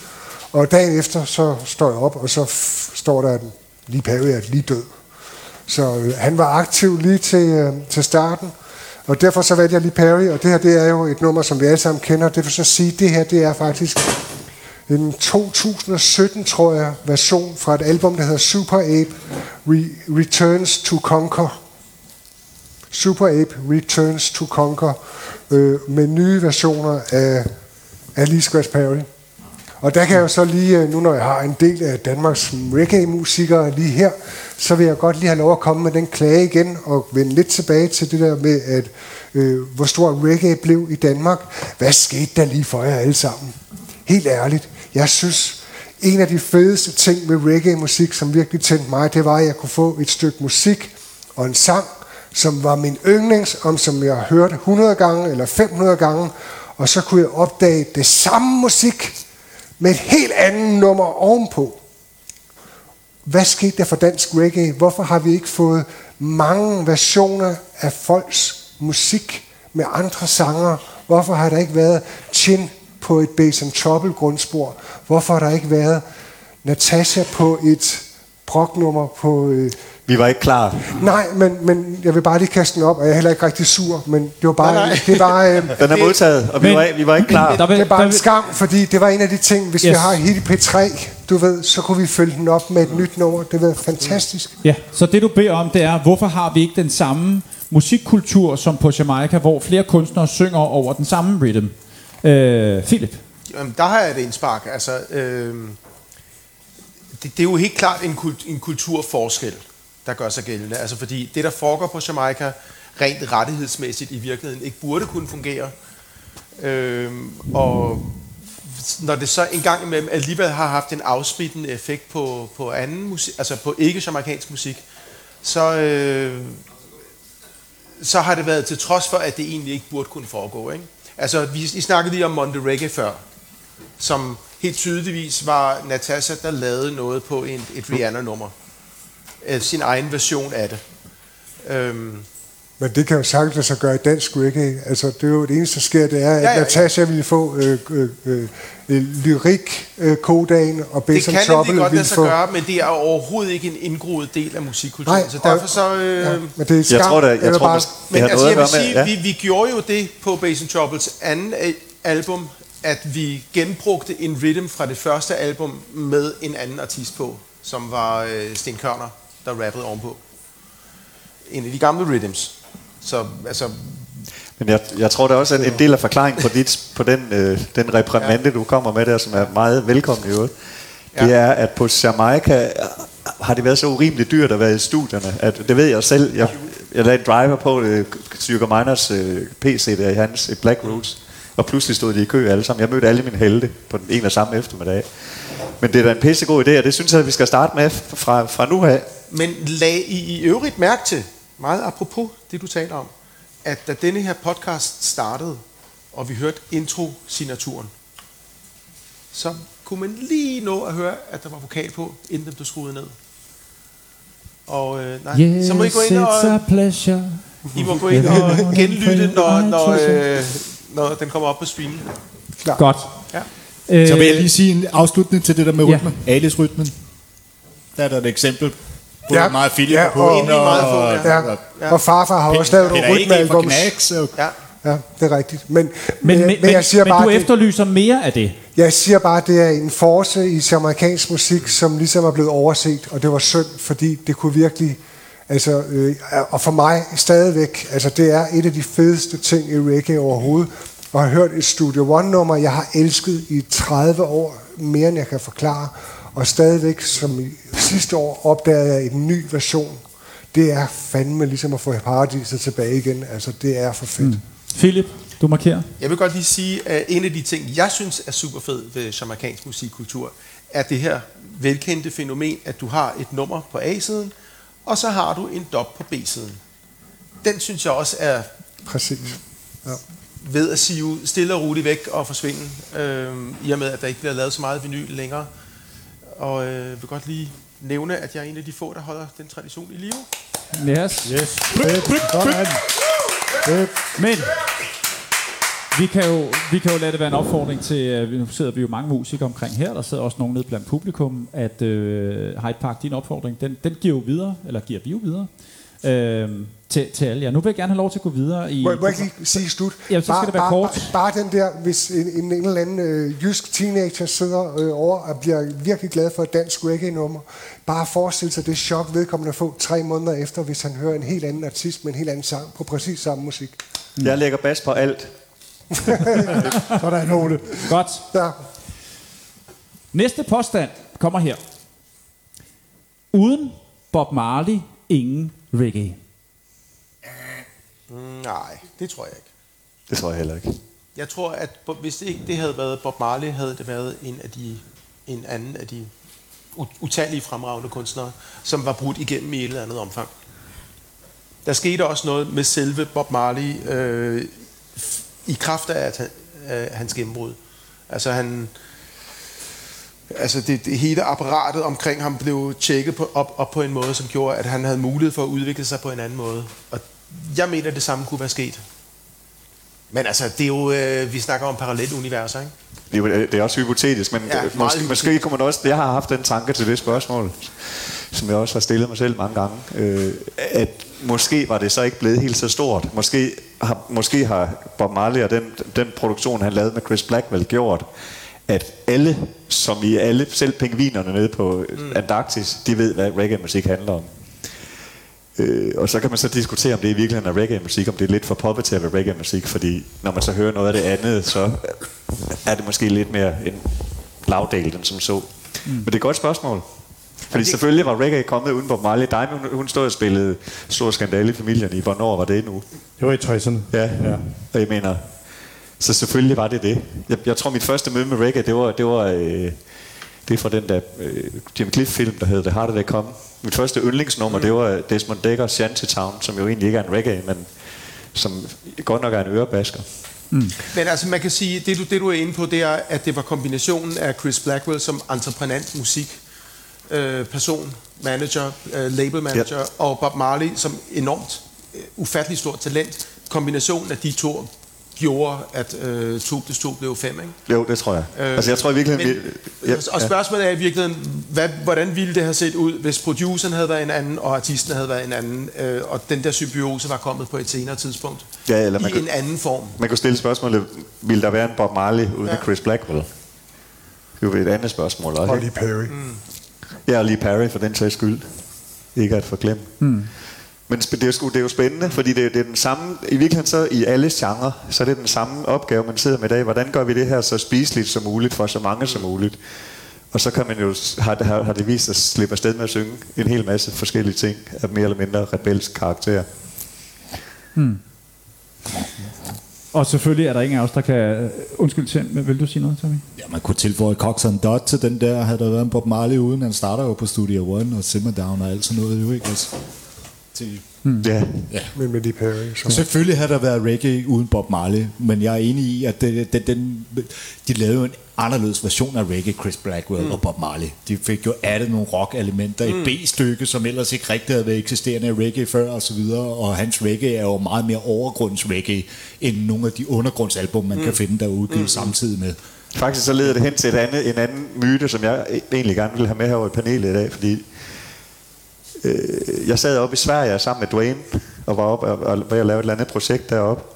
Og så til morgenmaden, så er der, så er der en af, en af fyrene, som, som kommer med sådan en morgenudbrud, at man jo ikke kan spille, det har også, det har også været på i det her dancehall.dk forum, man kan jo ikke have rockgitar i reggae, og det vil, jeg, det vil jeg godt nok gerne lige komme efter, fordi når man tjekker op på historien bagved Al Anderson, som er den amerikanske guitarist, der med i Wailers, som laver noget af det der vilde, vilde, vilde guitar, for eksempel introen i Heaten, så viste det sig, at han er en New York-guitarist, som i øvrigt startede med at spille trækperson, og så har han spillet en hel masse rockspade, blandt andet med Aerosmith i en kort periode. Han har været rundt på alle, altså han er inkarneret rockmusiker.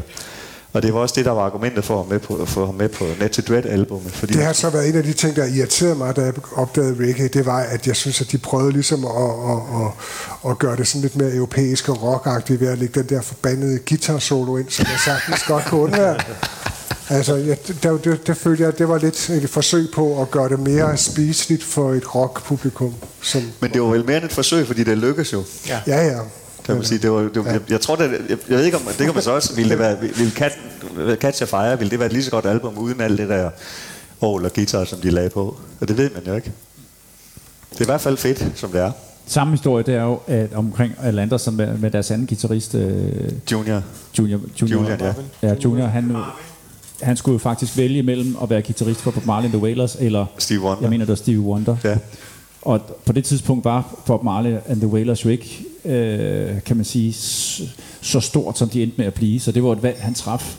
Øh, og er jo stadigvæk den dag i dag en del af The Wailers, Ja, som, pokker. som, øh, som styres af Carltons øh, nevø og Family Mans søn. Family Man, så de, de, er de er på banen lige nu. Lige præcis. Så Ja. de eksisterer jo stadigvæk, kan man sige, og han Ja. er stadigvæk med som guitarist. Ja.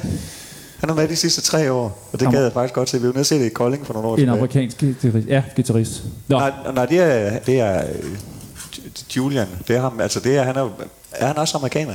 nej, han er amerikaner. Han er amerikaner, tror jeg. Nej. Nå, hvad ved jeg? Ja, Da jeg var på Jamaica i 86, en dansk pige, jeg kan huske det, sagde, at jeg skulle gå hen og besøge nogen i et område, og der gik jeg hen, og de var ikke hjemme, og jeg gik ned på stranden, og så kommer der en fyr uden tænder, og med kokosnødder i hænderne, og et eller andet, og han vil sælge mig den der, og jeg siger, og prøv at høre, jeg er Al jeg spiller med Bob Marley som guitarist.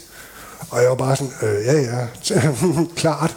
Bassisten for, eller øh, guitaristen for Bob Marley går ned på stranden og prøver at, at, at få dagen til at hænge sammen ved at sælge kokosnødder til mig en turist. Øh, ja, fint. Mm. Den tror vi rigtig meget på.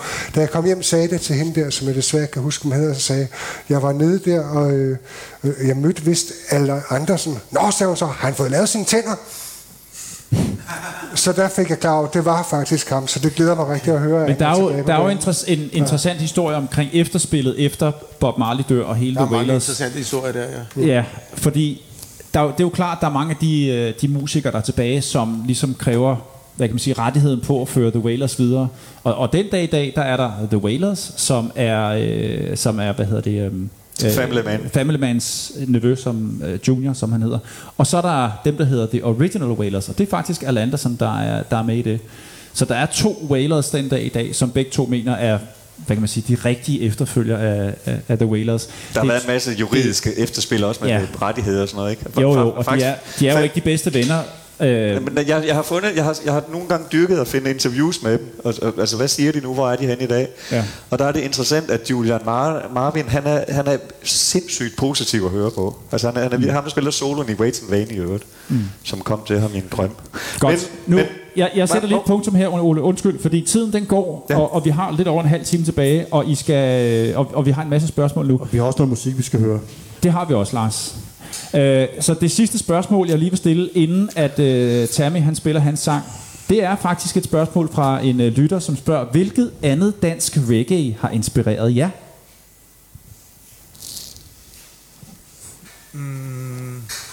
Uh, jeg vil sige umiddelbart sige Knacks.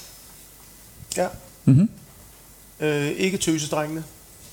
Altså nu, nu tænker jeg på det reggae, der ligesom var fremme, da jeg var øh, ung og begyndte at spille reggae selv. Det var Knacks, jeg lyttede til. Og det var især øh, Safari-pladen og Den Blå Hund. Ja. Ja. Og øh, tredje tilstand. Ikke at forglemme. Ja, selvfølgelig. tredje tilstand rykkede lige øh, over, øh, over der. Mm. Ja. Ja. Tommy? Nu er jeg lidt yngre jo, så for mig der er det også knacks, faktisk. Det er stort set mm. altså noget af det første, som der i hvert fald får airplay og så videre, mm. af dansk reggae, kan man sige, ikke? Og hele deres også historie med, med studie og produktion af reggae, før de laver de, de ting og så videre. Og Bass and Trouble, Mm. det var, I havde jo noget ude, dengang Åh, jeg var opkommet og gik i gang, så det var jo noget, der var inspirerende at se, hey, det kan faktisk godt lade sig gøre at lave noget, selvom man er i Danmark, og få det udgivet og så videre. Så det var jo super fedt at se, jeg gav en blod på tanden til. Det vil jeg sgu da også. Altså, jeg kan huske, at jeg sad og hørte Mankind med Bass and Trouble. Altså, jeg synes, det var det fedeste Roots-nummer. Øh, Ja. og det gav mig associationer til, øh, til Black Uhuru. Altså, jeg kunne, altså, uden jeg på nogen måde vidste, at I havde jeres, kan man sige, rød tråd til dem, og var inspireret af dem, så kunne man tydeligt høre det. Så for mig, der var, der var det også Bass and Trouble. Og Mankind. så bliver jeg nødt til at adde hele Skyjuice Crew, uh, Lyrical, The Miracle, Ding Dong Irie, de mm. folk, der spyttede på mikrofonen for Supermikes helt tilbage i dagen i slut 80'erne og start 90'erne. Mm. Stor inspiration for mig. Og Natasha også for øvrigt. Ole, hvad med dig?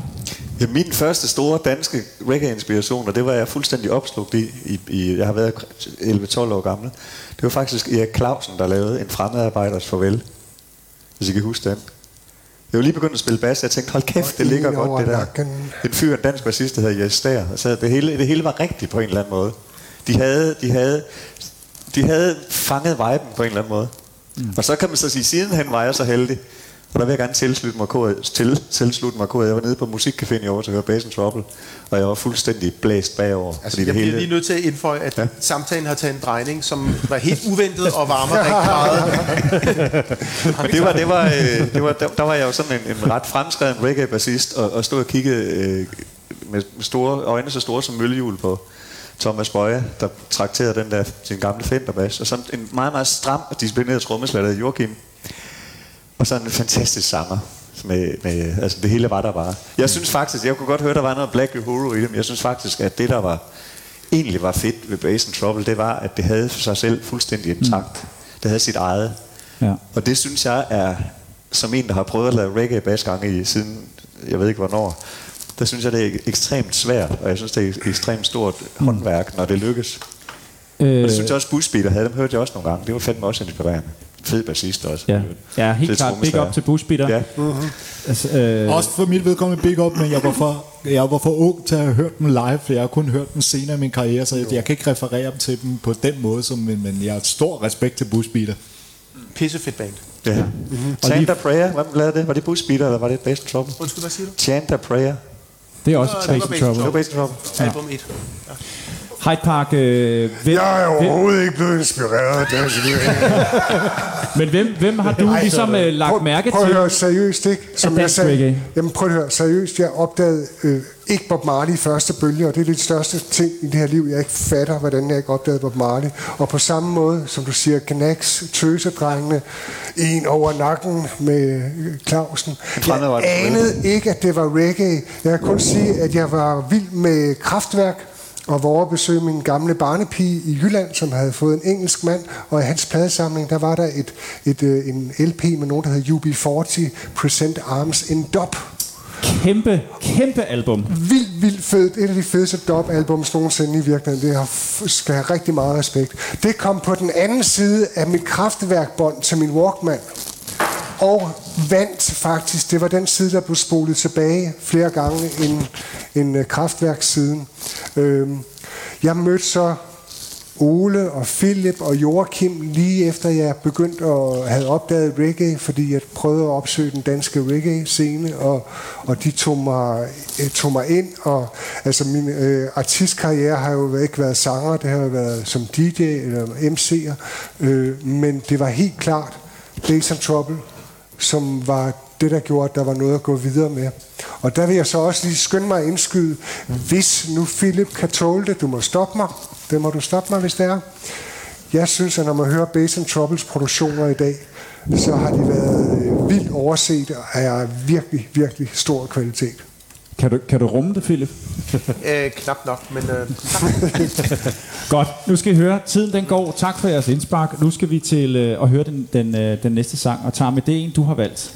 Yes. Så øh, du siger, den er klart op. Hvis du lige præsenterer den, så går jeg op og øh, sætter den i gang. Hvad hedder den? Det er Bring Your Body Come To Me med Frankie Paul og Godt. Butch Banton, som er, Yes. og det er en Big periode, tune. hvor, Big tune.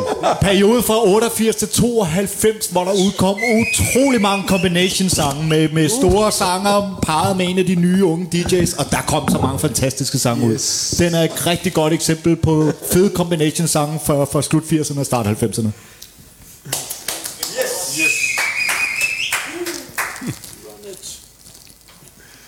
så godt vi kan.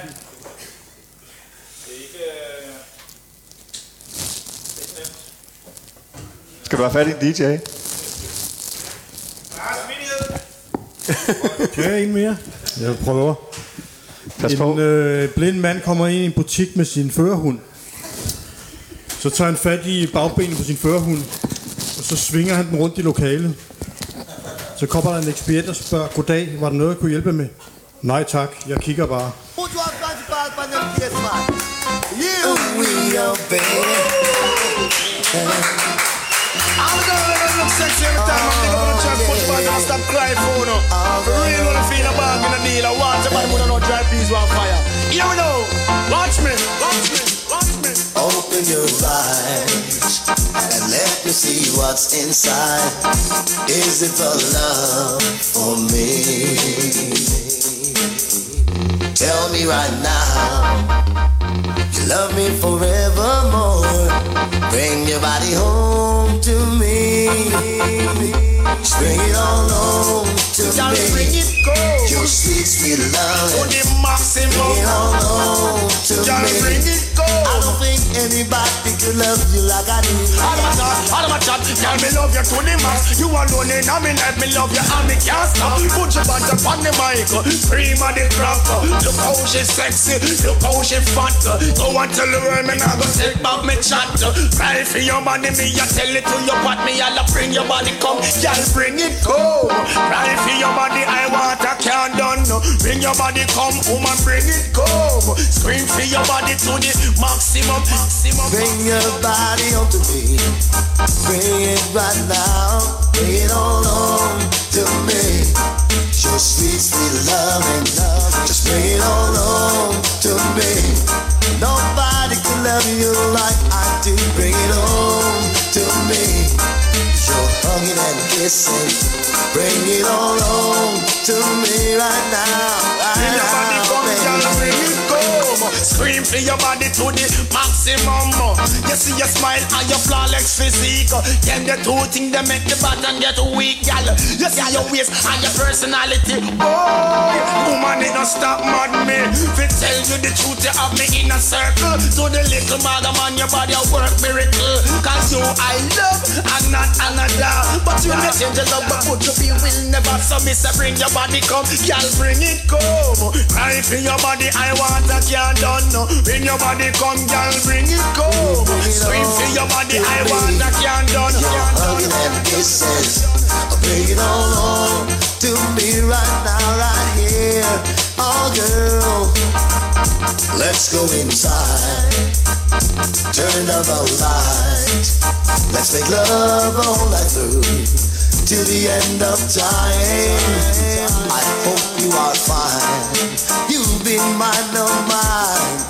Let's make love the whole night through. Bring your body home to me. Bring it home to me. Hugging and kisses. Bring it all home to me right now, baby. Yeah. Love you, girl, me love you, put you love you to the max. Love you more than oh, push long butter. Put you love you more than oh, rubber love them than now. Want you more than oh, dry peas one fire. We say boom, be a talk, no one dance line. And me all and bring your body come, girl, bring it come. Right for your body to the maximum. Bring your body come, girl, bring it come. Scream for your body, I want Rest all over. I wanna give you all my tender love. Let me hold you in my arms and give you all my charms. I want you to bring your body over, bring your body over to me. Oh girl, let's bring it all on. Yes, Tommy, tusind tak for din tune her. Tak fordi jeg måtte spille den. Det gør mig glad. Fedt nummer. Sådan. Øh, er der ikke nogen, der kan sige noget fornuftigt omkring den her tune, mens jeg lige afvikler den? Jeg og synes, gør den det næste er et rigtig godt eksempel på, hvordan noget digitalt produceret kan blive enormt organisk i lyden alligevel. Og også et af de numre, der virkelig, virkelig uh, gjorde en stor ting. Altså, Ja. ja. Det var stort på operan, kan jeg huske. Det var rigtig, rigtig stort. Altså, og det var lige pludselig alle hiphop og alle mulige andre, der forstod det. Stort nummer. Nå, vi skal videre i programmet. Øh, lidt under en halv time. Ole, han øh, gør sig lige klar øh, med sit nummer her. Og imens så stiller jeg lige lidt den, øh, den, det næste spørgsmål. Eller man kan sige, det næste udsagn eller påstand. Det er noget, vi har fået fra øh, en lytter. Det lyder sådan her. Natasha og Big Stock er nok dem, der er nået bredest ud i befolkningen. Hvorfor blev netop de populære i den danske befolkning? De var sindssygt fede. Kan du være? De var virkelig, virkelig, virkelig fede, og de kom på det rigtige tidspunkt. De kom der, hvor øh, der var et vakuum, hvor reggae var blevet rigtig stort i Danmark, og der var ikke rigtig noget, øh, altså der var sgu virkelig et vakuum. Det var der virkelig. Der var selvfølgelig nogen, men der var et, det var det rigtige tidspunkt, men de fandme også gode. Altså. Altså, de kom med noget, som på daværende tidspunkt ikke var lavet før. Altså, der var ikke lavet øh, dansksproget dancehall. Nej, øh, Malte Coyne var det, der kom tættest på, Ja, på en eller anden måde. Men altså, de, de tog den ligesom øh, hen et sted, hvor øh, man lige pludselig kunne genkende det som noget, der var en del af reggae-kulturen. I var selv inde på tidligere, at Natasha, hun Men- ramte... Hun, hun ramte noget med sin tekster, Tammy, det var dig, der sagde det. Hun, kunne, øh, øh, hun havde noget Kim Larsen over sig, noget nutidigt, noget relevant i hendes tekster. Havde Big Stock også det på samme måde?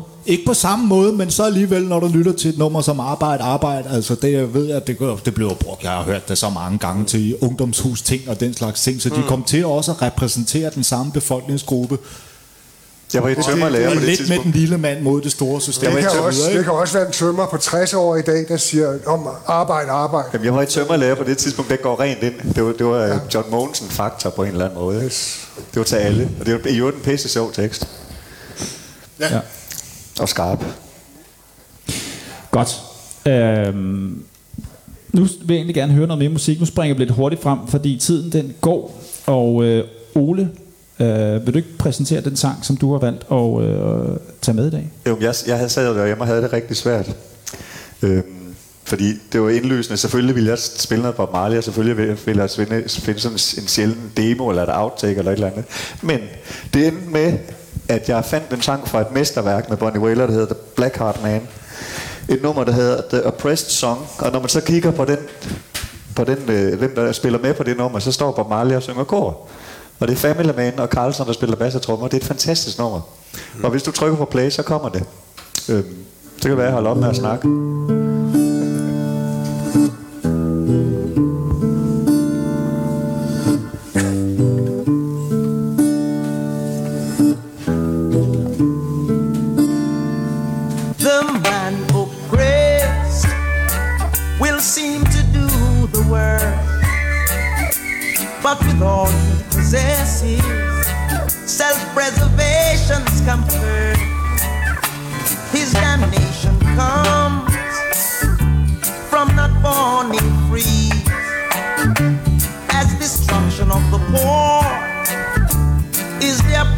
Poverty is their poverty.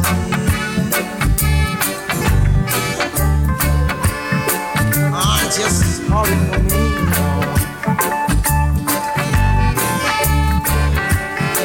Cause I've been living in misery.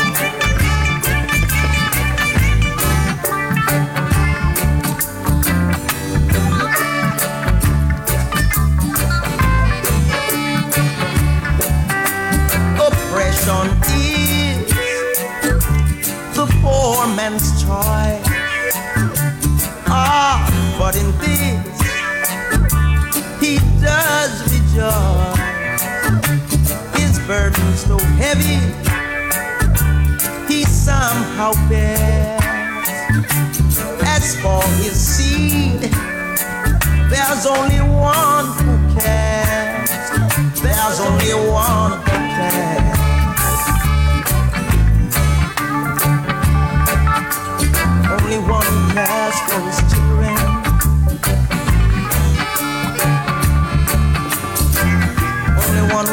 as war is war.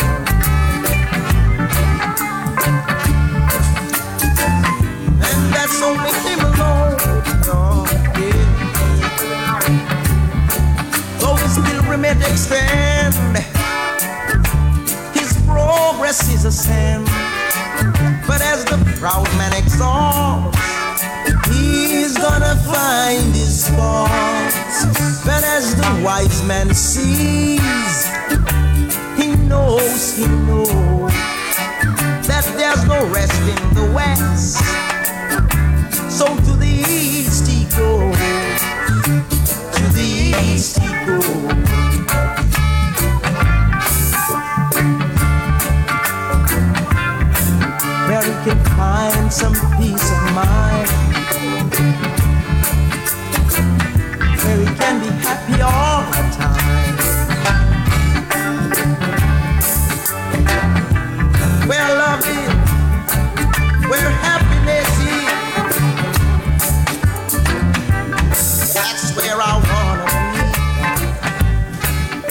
fuldstændig fantastisk nummer, vi fik her med øh, Bonnie Whaler fra øh, ja, 1900 Ole.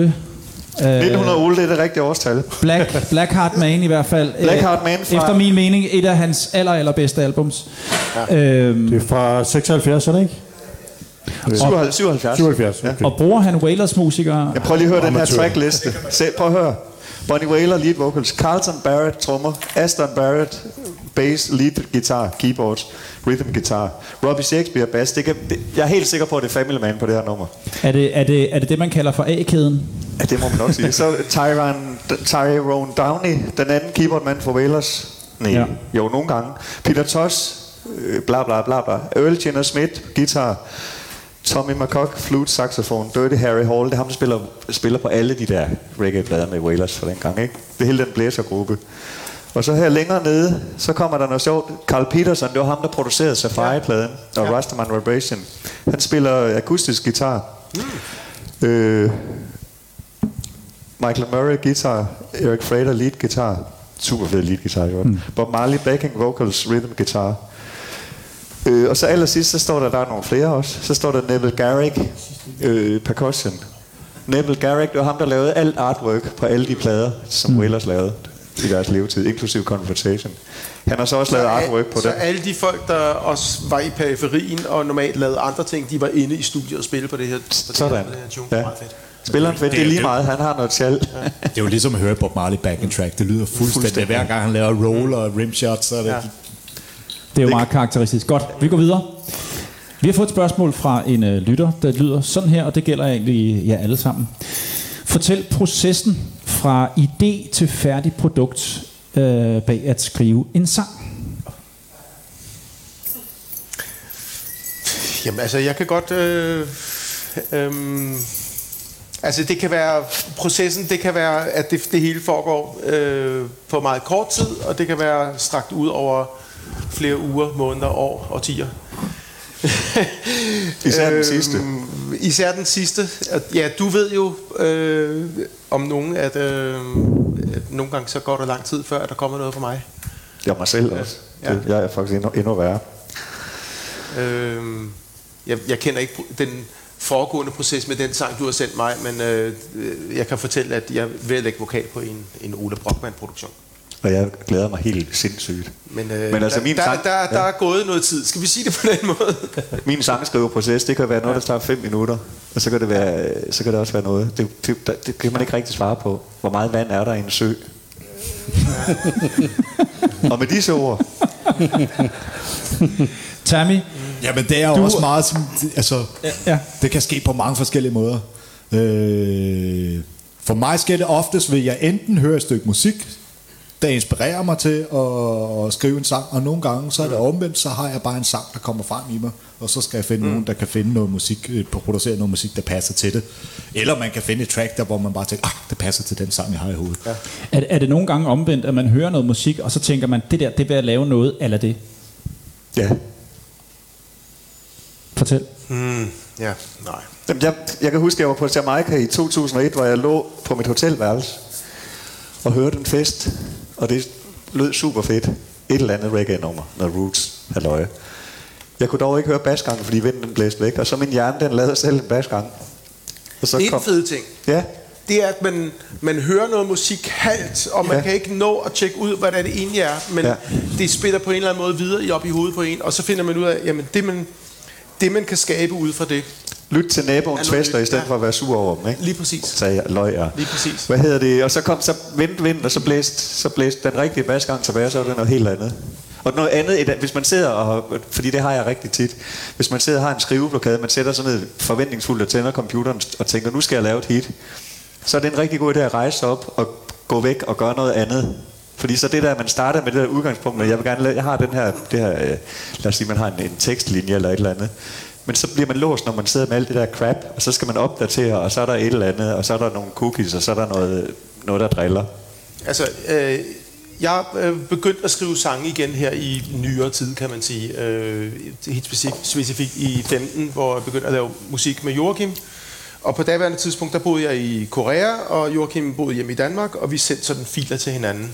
Og der har vi præsteret, og at han sender mig en fil, som jeg inden for 12 timer får lavet færdig vokal og kor på, og sendt tilbage til ham. Og i det tidspunkt har han egentlig bare slukket computeren, spist aftensmad og sovet.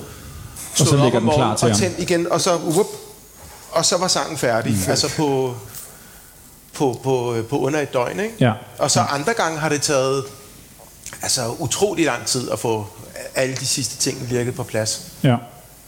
Ja. Øh, nu skal vi øh, nu skal vi til din sang. Jeg har jo Ja. skrevet musik. Jamen, du har jo skrevet... ja, har du det? Det er jo så, det er jo så Kom min du bare med tekst, det. men det har jo så også en melodi med, at øh, det- for mig har det altid været noget med at, at finde, jeg har fundet en eller anden omkvæd, som, med nogle ord og en melodi, som er lyder fedt. Og så har jeg øh, opgaven sådan set bare, og var det ikke også Bob Marley, der sagde, at øh, han har en linje, og så er resten af opgaven der med at forklare, hvad den linje betyder. Mm. Øh, altså man har en idé om, hvad, hvad det her skal handle om, øh, og så er det at prøve at få underbygget det med de bedste ord, uden at man kommer til at skrive sig væk fra emnet. Og det er virkelig det sværeste. Mm. Der har jeg så oplevet nogle, nogle nye numre, jeg har lavet her. Eller, aldrig kommet udgivet, men altså nogle, som, hvor, hvor jeg virkelig, selvom man ikke, jeg ikke har lavet noget i lang tid, føler jeg, wow, det er, en, det er en oplevelse i processen, at, at wow, at få, få det ned og forklare det med så få ord som muligt, og så stadigvæk være præcis på det. Og jeg synes, det er meget vigtigt, når man er i den situation, at man skriver sangen færdig lige nu.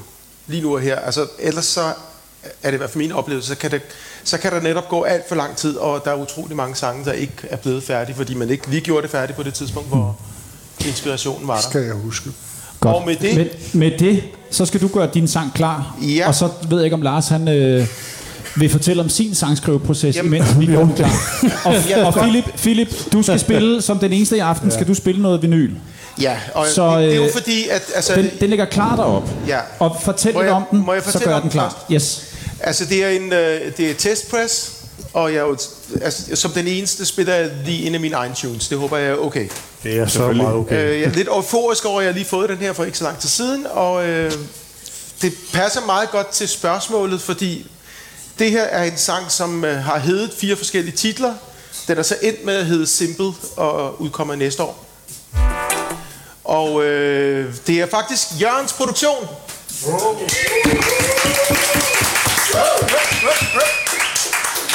Og Al- Hvad, hvad er det for en? det er... nu fortæller jeg historien om sangen. Ja. Ja. Fordi historien om, hvordan jeg skrev den her sang, er så så simpel, at jeg skriver den på min mobiltelefon, øh, mens jeg går og prøver at følge med min familie, der er gået i forvejen. Og vi har lige set en ABBA musical film i øh, biografen på Fisketorvet. Og øh, der er et eller andet i den film, sikkert en replik, øh, som har inspireret mig, og øh, så får jeg skrevet de her fire komplette vers, mens jeg går på gaden. Og øh, jeg har ikke nogen melodi i hovedet, men jeg har den færdige tekst på min telefon, inden jeg er kommet hjem. Og så øh, glemmer jeg alt om det. Øh, nogle uger senere, så sidder jeg ved klaveret og finder øh, et par akkorder, der passer til og en melodilinje, og det optager jeg og sender til Jørgen, fordi Jørgen, han sidder i coronanedlukning og har lige fundet ud af, at han skal til at begynde at producere noget musik. Så du får den her demo og bygger en rhythm til mig. Og øh, det, så, så er jeg jo sådan set ude af billedet. Ja. Og så Et- har vi, altså vi har noget korrespondence med versene og hvor lange og sådan noget. Ja, lige præcis. Men, Men- altså, men jeg, vi får lavet noget vokal øh, en dag, hvor du faktisk er oppe i øvelokalet, og øh, jeg kan lige fortælle lidt mere om den. Nu kan vi høre den. Så kan Lad os gøre det. Hvad den, Kommer her. Hvad hedder den? Hvordan den, kom- den hedder Simple.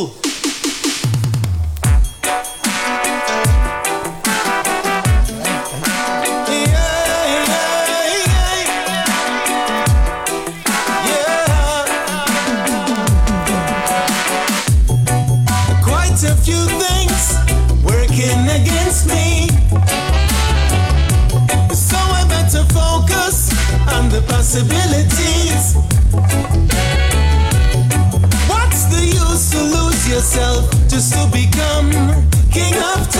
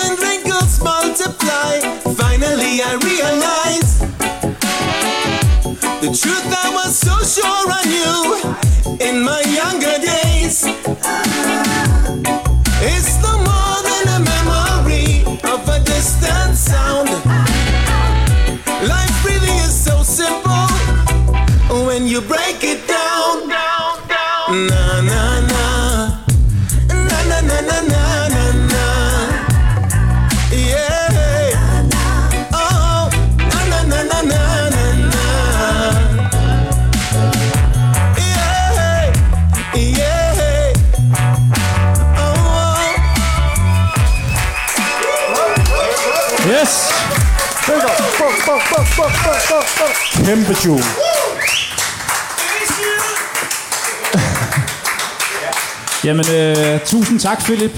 Jeg var slet ikke klar. Jo, jeg var måske godt klar over, at den var kommet på, på vinyl. Men altså, en produktion... Øh, øh, jeg troede, at vi havde kaldt den Grains of Sand. Jamen, den har jo som sagt heddet fire forskellige ting. Ja, Så, øh, Så så nu den er den- endt med, at den skal hedde Simple. godt. Jamen, Kan det den, ikke bare blive ved med at skifte i virkeligheden? Jo, den, den kan jeg godt gå med til.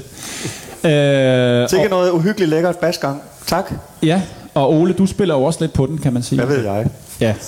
Men det er Den har, den Øh, har været en tur rundt i landet med Andreas Chi bag knapperne. Og, ja, lige øh, præcis. Vi gør det lidt. Ham så jeg faktisk lige før, jeg ved ikke, om han er hernede nu, men øh, Den har været lidt omkring øh, alle mulige gode øh, reggae-hænder, så, øh, Blandt så, andet, så tak for det. jo, som du siger, øh, din Fraser på sax, Dean Fraser på sax, Mhm. mm-hmm. og øh, ja, Nicky Bird på kor, Ja. begge dele fra Jamaica. ja. Kære venner, kære publikum, kære lytter, klokken er øh, 6 minutter i syv, så vi har 6 minutter tilbage. Det betyder, at øh, vi har et enkelt spørgsmål tilbage, og så vil jeg egentlig gerne have, at øh, vi giver publikum mulighed for at spørge jer om noget. Så her kommer øh, et spørgsmål fra Lars, Roughneck Larsen og jeg, Dan, Danmarks bedste riverdancer. Hvor er den danske reggae-scene i dag? Øh, jamen, den befinder sig øh, sådan lige der i undergrunden, hvor den øh, har gjort det meste af tiden. Og så med enkelte afstikker har den haft øh, ind i mainstream.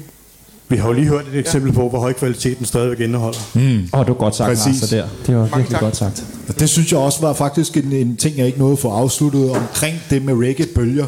Der er to forskellige levels i bølgen. Der er den danske reggae-scene, og dermed undergrundsscenen, mm. hvor godt den lever. Og så er der overgrunden, hvor meget bliver man eksponeret i medierne mm. og på radiostationerne. Og det er to forskellige ting. Mm. For der var faktisk på et tidspunkt, hvor dansk reggae var rigtig stort i radioen, men undergrundsscenen ligesom havde lidt et dyk, og der ikke rigtig mm. skete så meget, som der er gjort i årene før. Og der har været perioder, hvor der ikke har været noget som helst reggae i radio, men den danske reggae-undergrund har været så stor, at du kunne ikke, der var ikke en weekend, uden der var et dancehall bash, eller et sound system clash, eller nogen, der optrådte et eller andet sted Helt sikkert. med reggae. Og undergrundsscenen, det hænger meget sammen med, hvor mange kræfter er derude på gaden, der arbejder for at arrangere og lave klubber, lave arrangementer, din og datten. Og der er bare ikke lige så mange lige nu, som der har været, men det skal der nok komme.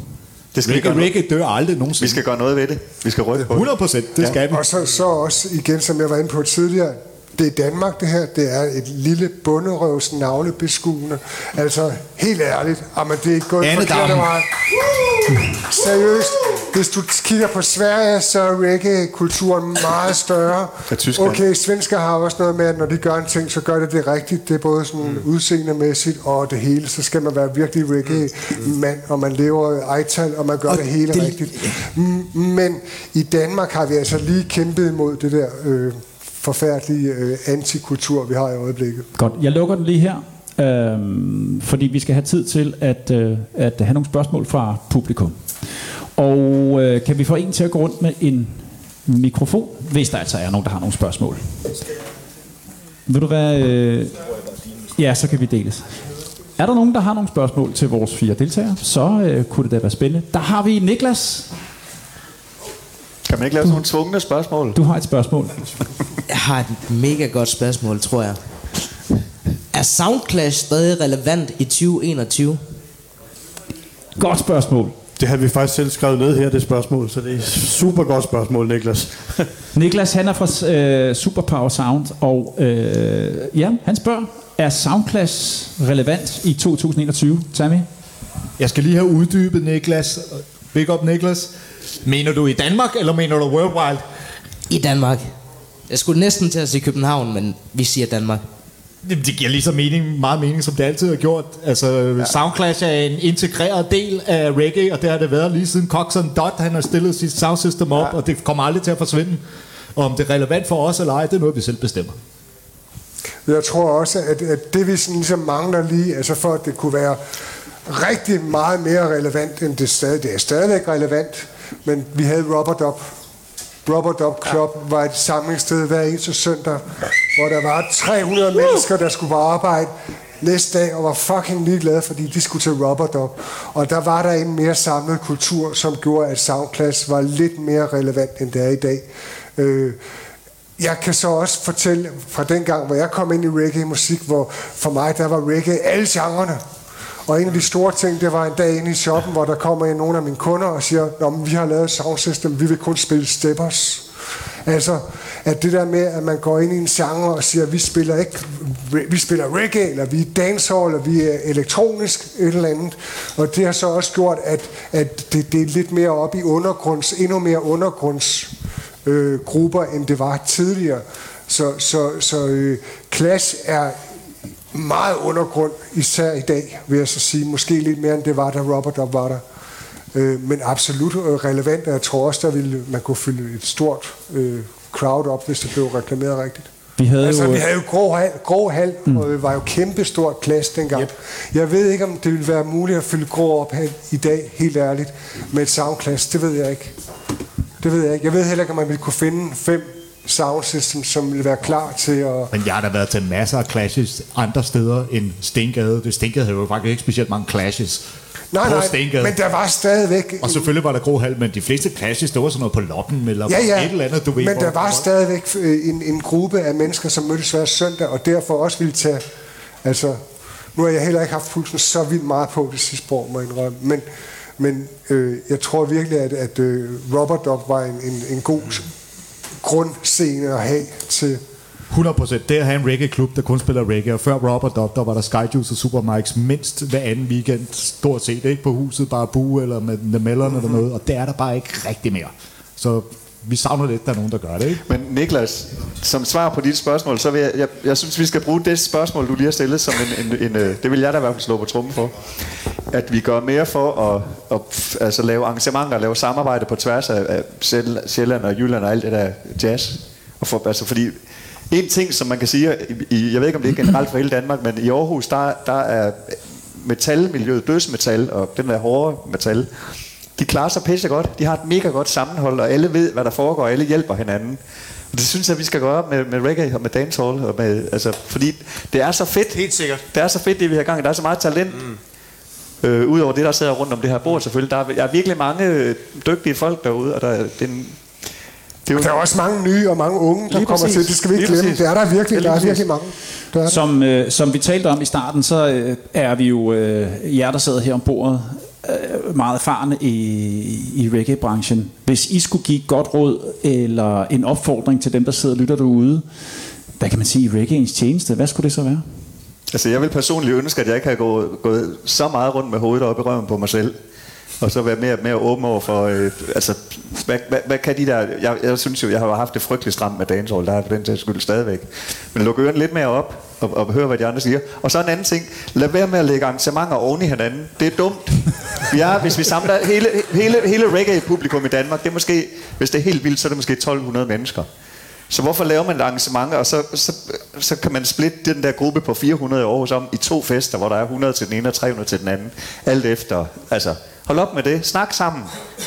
Vi, hvis da vi var nede på Negril Beach, der kunne man se, selvom der ikke er noget kontanthjælp, selvom der ikke er, er dagpenge, så står de der forskellige kunstnere og siger, at i morgen der spiller ham derovre på den næste venue, fordi mm. det er en fødekæde. Og det, vi mangler at lave en fødekæde herhjemme på den måde, synes jeg. Det synes jeg, de er gode til i Sverige og i Tyskland og hvad ved jeg, ikke? Bla, bla. Har vi, har vi nogle flere spørgsmål fra publikum? Så skal det være nu. Har vi flere publikum? Uh, vi får gaver heroppe ved bordet. Ja, nu kommer, Ja, tak. Nu kommer Jan med nogle gaver. Ja. Er det Let Us Share, singlen? Det er simpelthen lidt at Det er jo, vi er jo så heldige at have besøg af mange øh, gode publikummer. Jan G. Nielsen er en af dem, og Jan er jo øh, bagmanden, kan man sige, bag den her meget legendariske Let Us Share øh, med Philip og Bass Nej, det er kun Philip, ikke? Det er Men kan man kalde det Bass and Trouble? Nej, det er Busbeater. Det har intet med Bass and Trouble at gøre. Okay. Det er pisse fedt. Men Let Us Share, og, og den var produceret af Jan, eller i hvert fald distribueret af Jan. Mm. Ja, sådan. Godt. Big up, Jan. Det er et stykke reggae-historie. Dansk Ja, bestemt. reggae-historie, det der. Det var simpelthen alt, hvad vi nåede øh, fra den her meget specielle og særlige dag. Vi skal gøre plads til programmet Belgiske Hatte før og nu, så vi er nødt til at lukke af herfra. Vi vil se Lars Riverdale. Tak til alle jer derude for at have lyttet med. Tak til jer, publikum, og ikke mindst tak til vores gæster. Vi,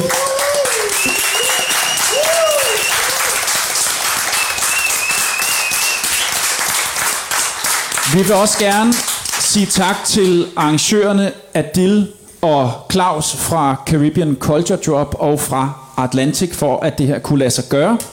Husk, at vi udkommer hver anden mandag. Ja, giv dem en stor hånd. Husk, at vi udkommer hver anden mandag, og det gør vi der, hvor du henter din podcast. Tak for nu. Tak fordi du lyttede med. Og husk, at reggae skal ud til folket. Vamos!